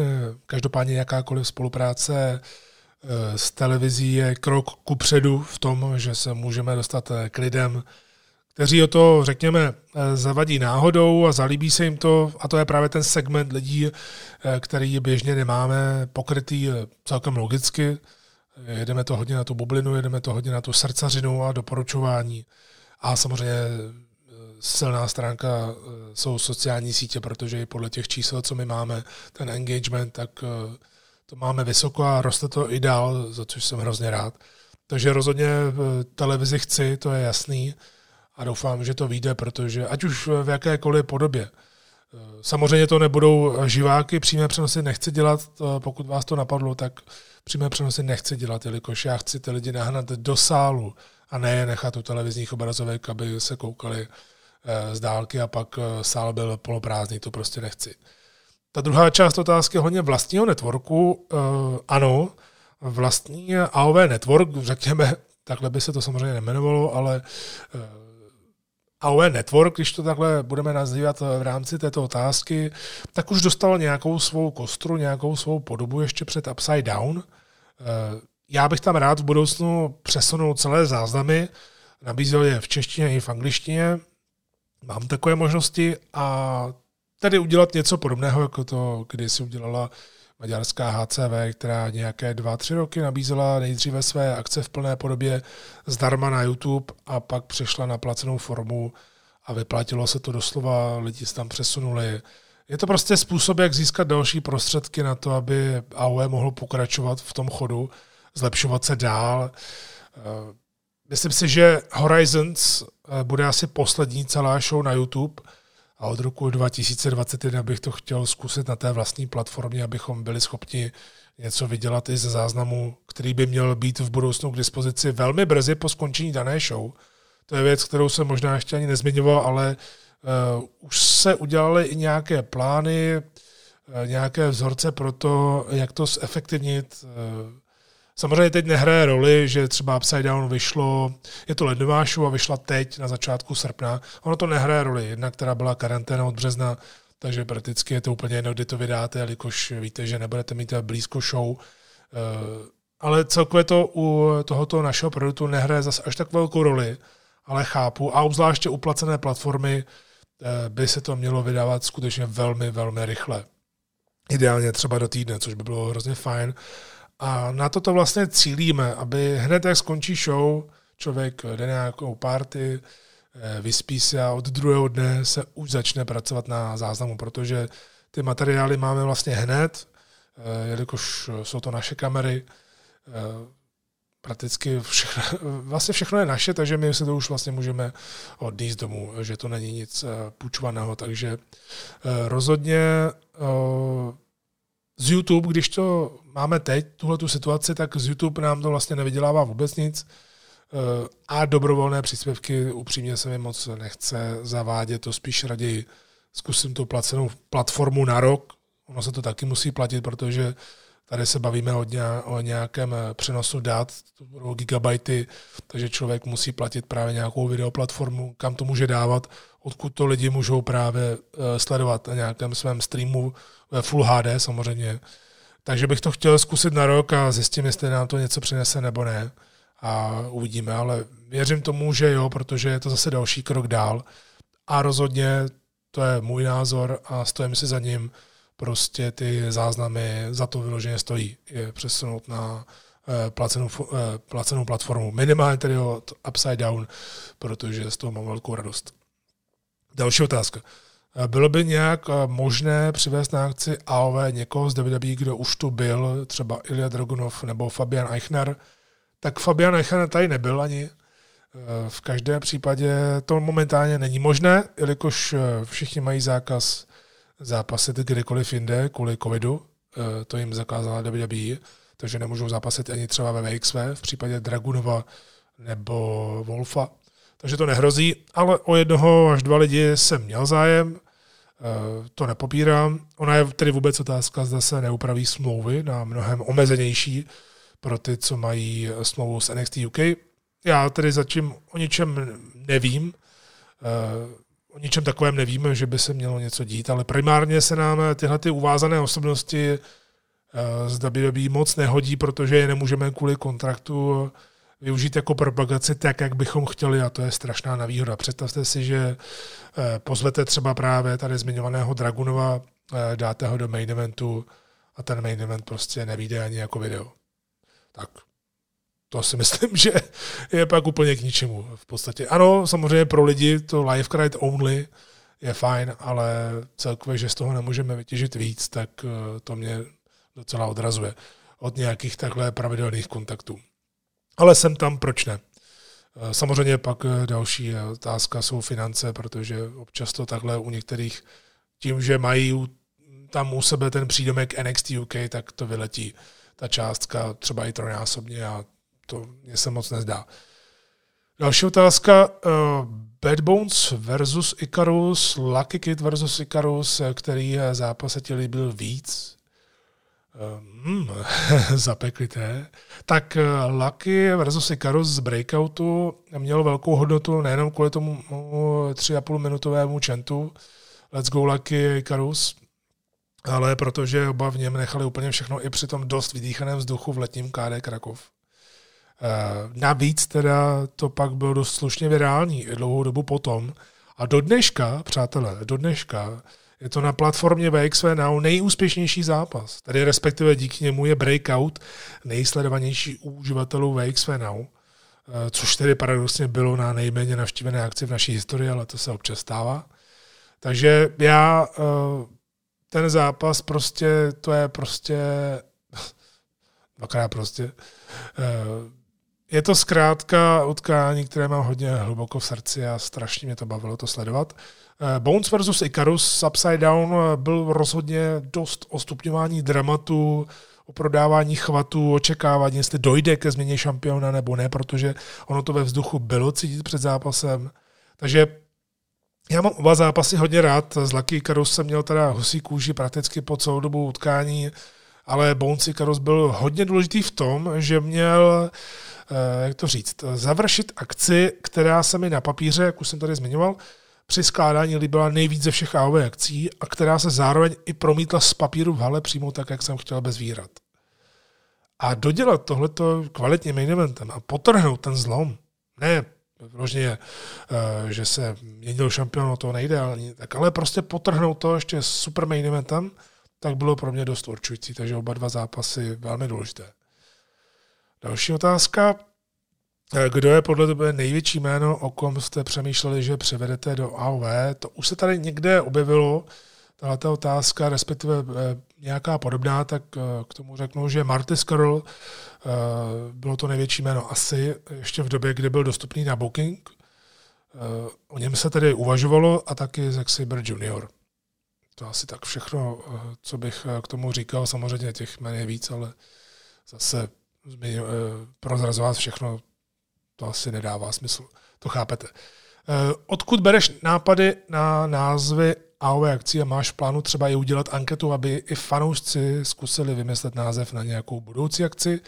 Tak Horizons třeba, eh, když bych se rád chlubil cizím peřím, tak jsem nevymyslel já, ale naše grafička Dalian, eh, což je fajn, protože zase my si takhle vzájemně vypomáháme, že já vymýšlím něco zase pro ní v jejím rezortu uměleckým, když už má prostě plnou hlavu a ona zase pro mě to je fajn. Eh, mně se Horizon strašně moc líbí jako název, stejně jako Upside Down, to je mimochodem pecka. A k tomu právě chci říct, že my už se chceme na názvech víceméně ustálit. Eh, čekal jsem na to, protože vemte si, že jsme začali Championship Night, což byl turnaj v lednu, kde předtím se to jmenovalo Golden City Showdown, Prague Pricing. Tyhle ty dva názvy jsou už mrtvé. Prague Pricing v podstatě slouží jenom vlastně na rozjetí. Golden City Showdown už taky nebude. Eh, v každém případě my to chceme právě cílit na to, že lidi si budou pamatovat ty názvy, budou podobné, budou vlastně barvy sladěné k těm eh, akcím a nebude to prostě páté přes deváté.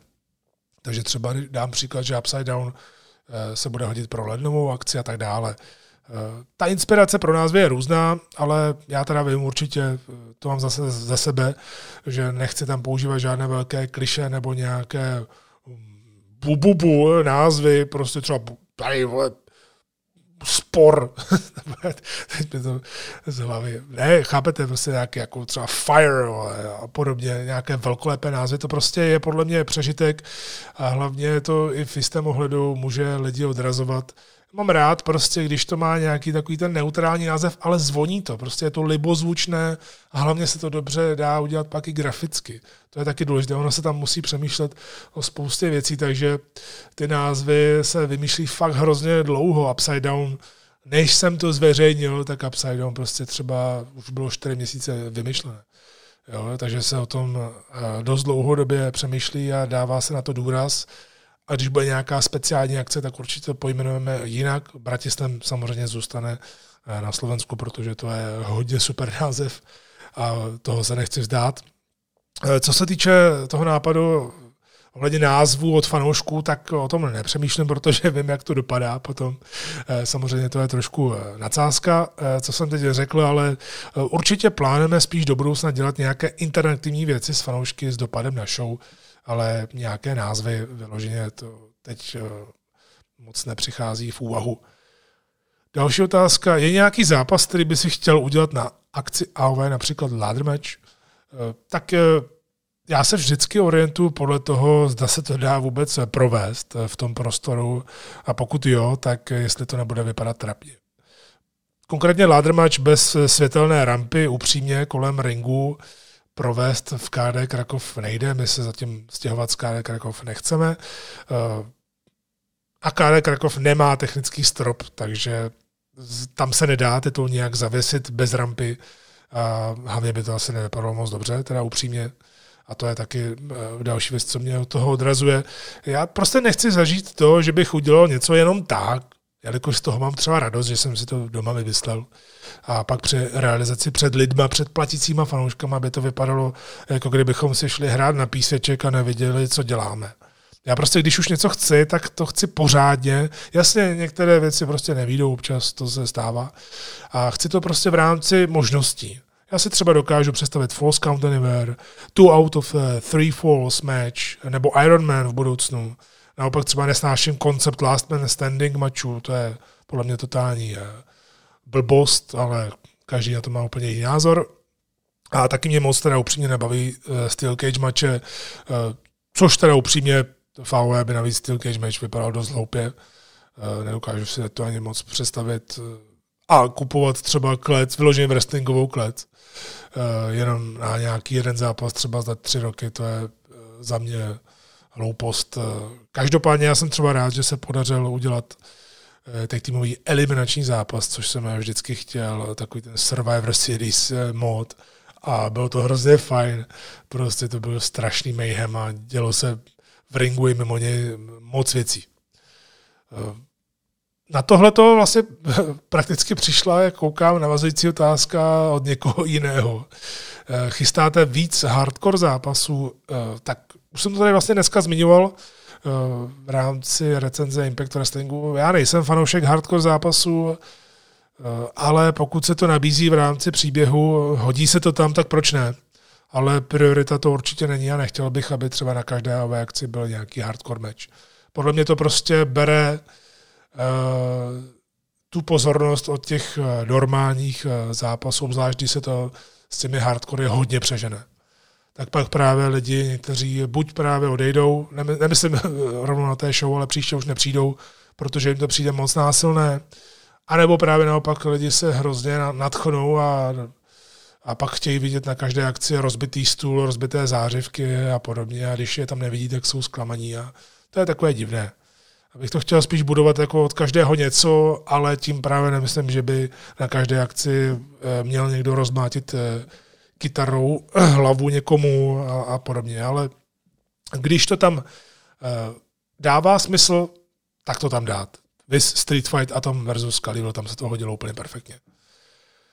Další dotaz, díky, jinak díky moc, že jich přišlo fakt dost od některých z vás, i třeba série otázek, prostě, které byly dobré, takže prostě tady chci zmínit co nejvíc otázek. Uh, jelikož jak jedeme ten model kávičky, že to není každý týden, tak eh, prostě si tady můžu dovolit to natáhnout a rozjet to velkém, což je fajn, jelikož eh, vy pak na to budete mít dost času eh, to schroustat, řekněme.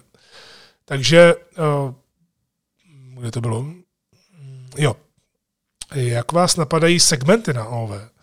Tak je to kolektivní práce, ona se vytvoří vždycky nějaká myšlenka, kam to má třeba v této či oné sekci směřovat a podle toho se točí segmenty v zákulisí, které se teda buď eh, použijou do záznamu, nebo jenom na sociální sítě pro propagaci další akce, případně se to použije do obojího. Eh, já v hlavě dopředu ještě před samotnou show si skládám, jak by mělo záznam pak asi vypadat, jo? co tam zhruba chci, jak by se to mělo poskládat, takže vím přesně, co bych chtěl kde použít a podle toho se to pro jistotu natočí. My samozřejmě natočíme toho vždycky víc, než ukážeme lidem, což je dobře, to je ten lepší případ. Eh, a obsah segmentu jako takový je vždycky kolektivní práce. Já velmi rád nechávám tvorčí svobodu těm, kteří tvoří, pokud se to nese v duchu té mé vize, eh, v jakých mantinelech by to asi mělo zůstat a podobně, eh, protože prostě já věřím tomu umělci, že tvoří. Samozřejmě jsou lidé, kteří nedokážou tvořit nebo nechtějí tvořit a nechají se vést. To je všude. Ale když oni chtějí tvořit, tak já jim nechám eh, tu svobodu a pak se rád podívám na ten eh, vlastně finální produkt, jestli eh, se mi to líbí nebo ne. Nebo ne, že jestli se mi to líbí, když se mi to nebude úplně líbit, takže bych to vyhodil, ale prostě, že se s tím dá nějak pracovat. Vím, že ohledně tohohle produkci eh, takových materiálů chci zvyšovat, protože už na to máme kapacity, zároveň prostor, takže v tomto rezortu to chceme zase povýšet na další úroveň na Horizons eh, a chceme to posouvat pořád, prostě furt dál. Tady otázka, eh, jak jste získali takovou kvalitu a jméno?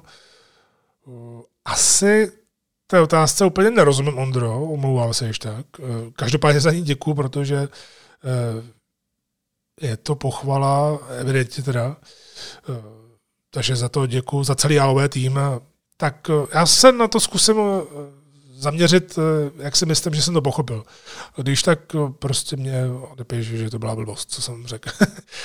v každém případě tak to jméno AOV je už tady nějakou dobu, asi přes 10 let. A myslím si, že dokázalo se to u lidí vybudovat nějakou reputaci právě eh, skrze hodně činností, co se přes tuhle tu značku dělalo ještě předtím, než jsme to sami rozjeli na akcích. Eh, protože ono prakticky VXV akce v Praze eh, byly vlastně AOV. Protože ono to bylo totéž, akorát to byl jiný produkt a vlastnictví značky bylo jinde. Ale mělo to stejného promotéra a člověka, který to platí. Čili mě. Takže prostě já jsem sice byl jakoby český pomocník pro VXV, ale de facto jsem to celé platil, takže je to vlastně víceméně úplně to samé jako AOV. Akorát vlastně, že ta značka je tady naše a můžeme si ty věci, zápasy Storyline dělat po svém. Takže my jsme dělali VXV, co by AOV. Dlouhou dobu jsme taky dělali spravodajský servis, lidi se objevovali, dělali, dělali jsme sledovačky, které tady nikdo předtím nedělal, turné a byly úspěšné. Teď se zase vrací zpátky ty sledovačky, k tomu se ještě vyjádřím. Eh, čili těch činností bylo dost a lidi se napojovali. Lidem se to líbilo, chodili, eh, sledovali, četli a tak dál. Každopádně nejvíc jsem úplně rád za to, že AOV jakožto promotorská organizace, to je od roku 2017, eh, si dokázala tou férovostí v rámci spolupráce s wrestlery a prací na zlepšování, že si dokázala získat reputaci v Evropě mezi zápasníky, kteří si u nás mezi sebou říkají, že se jim hrozně líbí ten styl naší propagace, jak dokážeme toho wrestlera nafotit, natočit na video, jak to tak, jak to pak vlastně ve výsledku vypadá.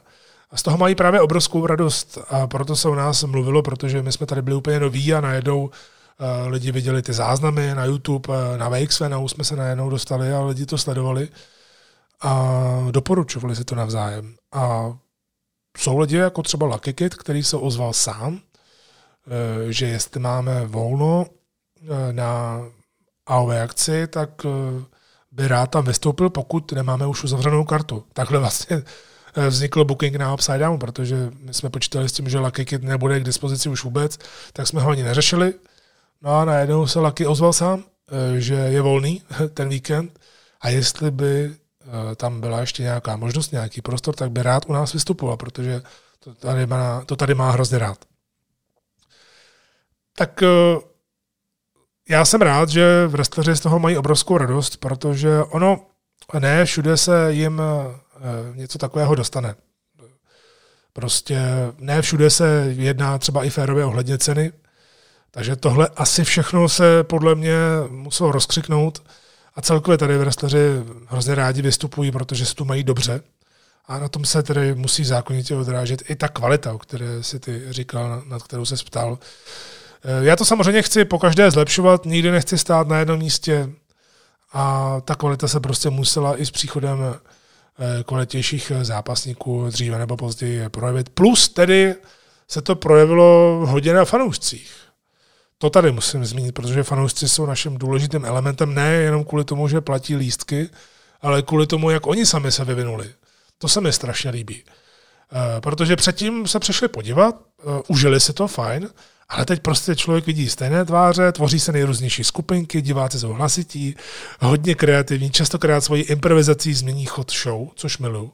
Vys, uh, Plišáci a Tarka Naslan.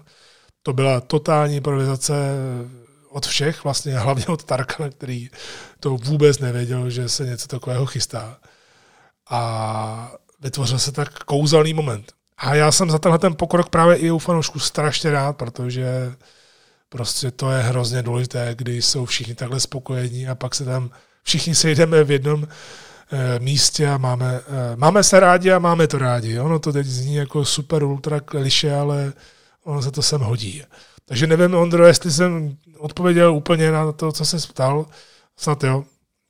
Když tak e, třeba případně doodpovím někdy příště. Tak ještě jedna otázka k který produkt vám přijde sympatičtější a kterým směrem byste se radši vydali? Eh, jestli WWE, AEW nebo indie produkt. No tak eh, my budeme vždycky indie produkt už jenom proto, kde vystupujeme a pro kolik lidí, ale celkově je to spíš taková indie mentalita nastavená. Eh, pořád vzpomínám na to, jak k nám přišli lidi právě Icarus a Dover a říkali, že tady z toho je úplně cítit ten počáteční ECW vibe, eh, právě kvůli těm lidem, jak jsou hrozně hlasitě, jak si to užívají, jak eh, sami ze sebe dělají tu show, ale zároveň nepřekračují nějaké hranice a vědí, kde je jejich místo a strašně se jim to líbí. Eh, takže určitě tady indie mentalita, ne tedy nutně indie postupy při bookingu, protože ty jsou Eh, někdy cákle až moc v zahraničí, ale ta underground mentalita je důležitá. Ono se to ostatně odráží od, od toho, kdo to vlastní. Eh, prostě já mám rád férový přístup ke všem. Mám rád, když se partneře zapojí do naší akce, baví je to, a ne abychom od nich jenom chtěli peníze na pokrytí nějakého schodku. Eh, prostě chci, když k nám někdo přijde a chtěl by být partnerem, tak eh, já chci, aby se na to, aby, aby hned nevyplácel peníze, ale aby se tam klidně sedl, třeba se svým týmem, jako host, podíval se na to a když se mu to bude líbit, tak pak se můžeme bavit protože nějak žebrat o nějaké peníze se mi prostě nechce. A stejně tak eh, prostě chci mít férový přístup k divákům. Nikdy jim nechci mazat med kolem pusy, vodit je za nos. Chci, aby AOV bylo autentické. Aby z toho lidi cítili radost a taky to, že to chceme dělat co nejlépe. Ona je to silně komunitní záležitost, ale ten přesah dál tam může rozhodně být. Já jsem o tom přesvědčený, že ten potenciál to má. Eh, je jasné, že v Česku a na Slovensku tohle to prostě není. Není tady trh. A my se můžeme dostat i mimo tu bublinu, mimo tu klasickou bublinu, mít nějaký třeba menší boom. Tohle to všechno je možné, ale upřímně v srdci budeme vždycky indie produkt. Takže tohleto a vlastně tady ještě Ondra eh, napsal, chci poděkovat za to, jak jste se opravdu zlepšili v těch záznamech, když jsem viděl toho Bad Bonese nastupoval, tak jsem se cítil, jako kdybych eh, sledoval NBA a tedy play byly jak z UFC. Díky moc, toho si vážím, jsem rád, že se vám eh, záznam líbil, protože na něm byla opravdu velmi tvrdá práce a mně samotnému se ten záznam moc líbí. Tak to byla jakoby AOV sekce a doplním ji jenom o tu wrestlingovou sledovačku, kterou jsem trochu nakousl, než se budeme už blížit k závěru kávičky. Tak wrestlingové sledovačky, milí přátelé, se vracejí zpátky. Bude to vlastně pod právě kávičky s Michalem na, Facebooku, na, na Facebookové události. A první sledovačka je věnována AEW All Out, to znamená 5. září. Startujeme v 10 hodin večer, přestože All Out půjde ve 2 hodiny ráno, ale přijďte na tu desátou, protože bude turnaj v WWE 2K nějaké, bude kvíz, bude typovačka o prachy, je to prostě jenom za stovku eh, vstup, v tom budete mít právě i eh, vaše peníze do typovačky, vaše peníze do turné, takže když to pošlete dopředu, tak vlastně už na místě nebudete za nic eh, ohledně organizace platit a vlastně můžete třeba i odejít z tisícovku, když vyhrajete typovačku, klidně i s většíma penězma, protože to bude záležet na tom, kolik nás tam vlastně přijde, ale chci to dělat právě tou formou, nebo prostě chci, aby to nebyla jenom sledovačka, protože vím, že předtím, když se dělal turnaj a k tomu další věci, tak lidi chodili a bavilo je to, zůstávali tam dlouho. A jak už jsem zmiňoval předtím, tak eh, není mým cílem dělat WWE sledovačky s výjimkou WrestleMania, která byla vždycky každý rok s výjimkou toho letošního kvůli pandemii, ale jinak na WrestleMania se vždycky každý těšil, takže tu bych klidně chtěl udržet, ale to je z WWE asi všechno. A jinak bych chtěl jet spíš sobotní pay což připadá na uh, každé pay AEW a ono to za to stojí, protože AEW pay jsou vždycky dobré. A to je právě ta výhoda, protože ten placený přenos už bude zaplacený na Fight TV, vlastně zaplatíte jenom kilo, když to takhle řeknu, když to takhle řeknu lidově, a máte v tom vlastně prachy na typovačku, prachy na turné a ještě se můžete dívat a k tomu si zaplatíte nějaký ten drink.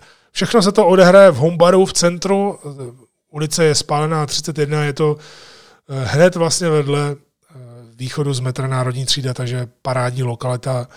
Eh, běžte na událost Facebooku, běžte na, Facebooková, na Facebookovou stránku Kávička s Michalem, tam je právě ta událost, pořádá to vlastně Kávička s Michalem, ale samozřejmě AOV to bude podporovat tam taky ještě vyjde nějaká ta propagace časem. Eh, takže určitě zajděte, určitě se rezervujte a pojďme udělat zase nějakou další party. Nebude jich moc, jak jsem říkal, nebudeme dělat nějaké šílenosti a zatím se budeme zaměřovat jenom právě na AW, pay-per-view a pak se uvidí, co dál. Tak to byla AOV sekce, no a na závěr ještě poslední otázky, abych tady využil úplně všechny, co naposílali. Děkuji všem, co posílali otázky, co se chtějí stát takhle součástí kávičky, co ji rádi poslouchají a přidají svoji trošku do mlína. Tak eh, otázka, co kdyby NXT využívala podobný formát eh, jako Great American Bash ve stylu TNA Why Not Only, třeba eventy jako Bad Blood, Cyber Sunday, December to Dismember nebo New Year's Revolution.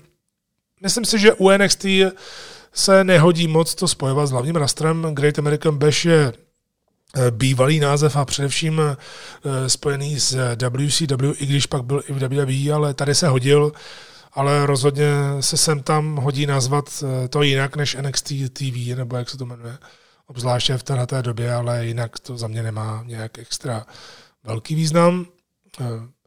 Jakou kartu bys uspořádal, kdyby se jela NXT versus AW ve stylu Survivor Series, tak to je na mě moc těžké. Eh, promyslím to někdy do příště. Takže když tak se pak eh, někdy připomeň, ale teď eh, takhle z hlavy se mi to moc nechce řešit, tak si to třeba nějak sepíšu. Pokud mě něco zajímavého napadne, pokud to bude ptákovina, tak se k tomu vyjadřovat ani nebudu. Tak, nebude hrozit, až se lidé vrátí do arén takže WWE bude chtít pořádat velké eventy třeba v Arábii a zvát legendy, aby se nabrali zase velké peníze zpátky.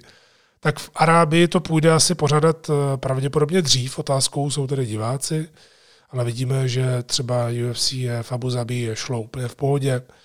Eh, otázkou tedy také bude možnost letů, jestli se tam dá letět, co karanténa a podobně, jestli se v wrestlerům bude vůbec chtít, to je asi ta nejdůležitější otázka.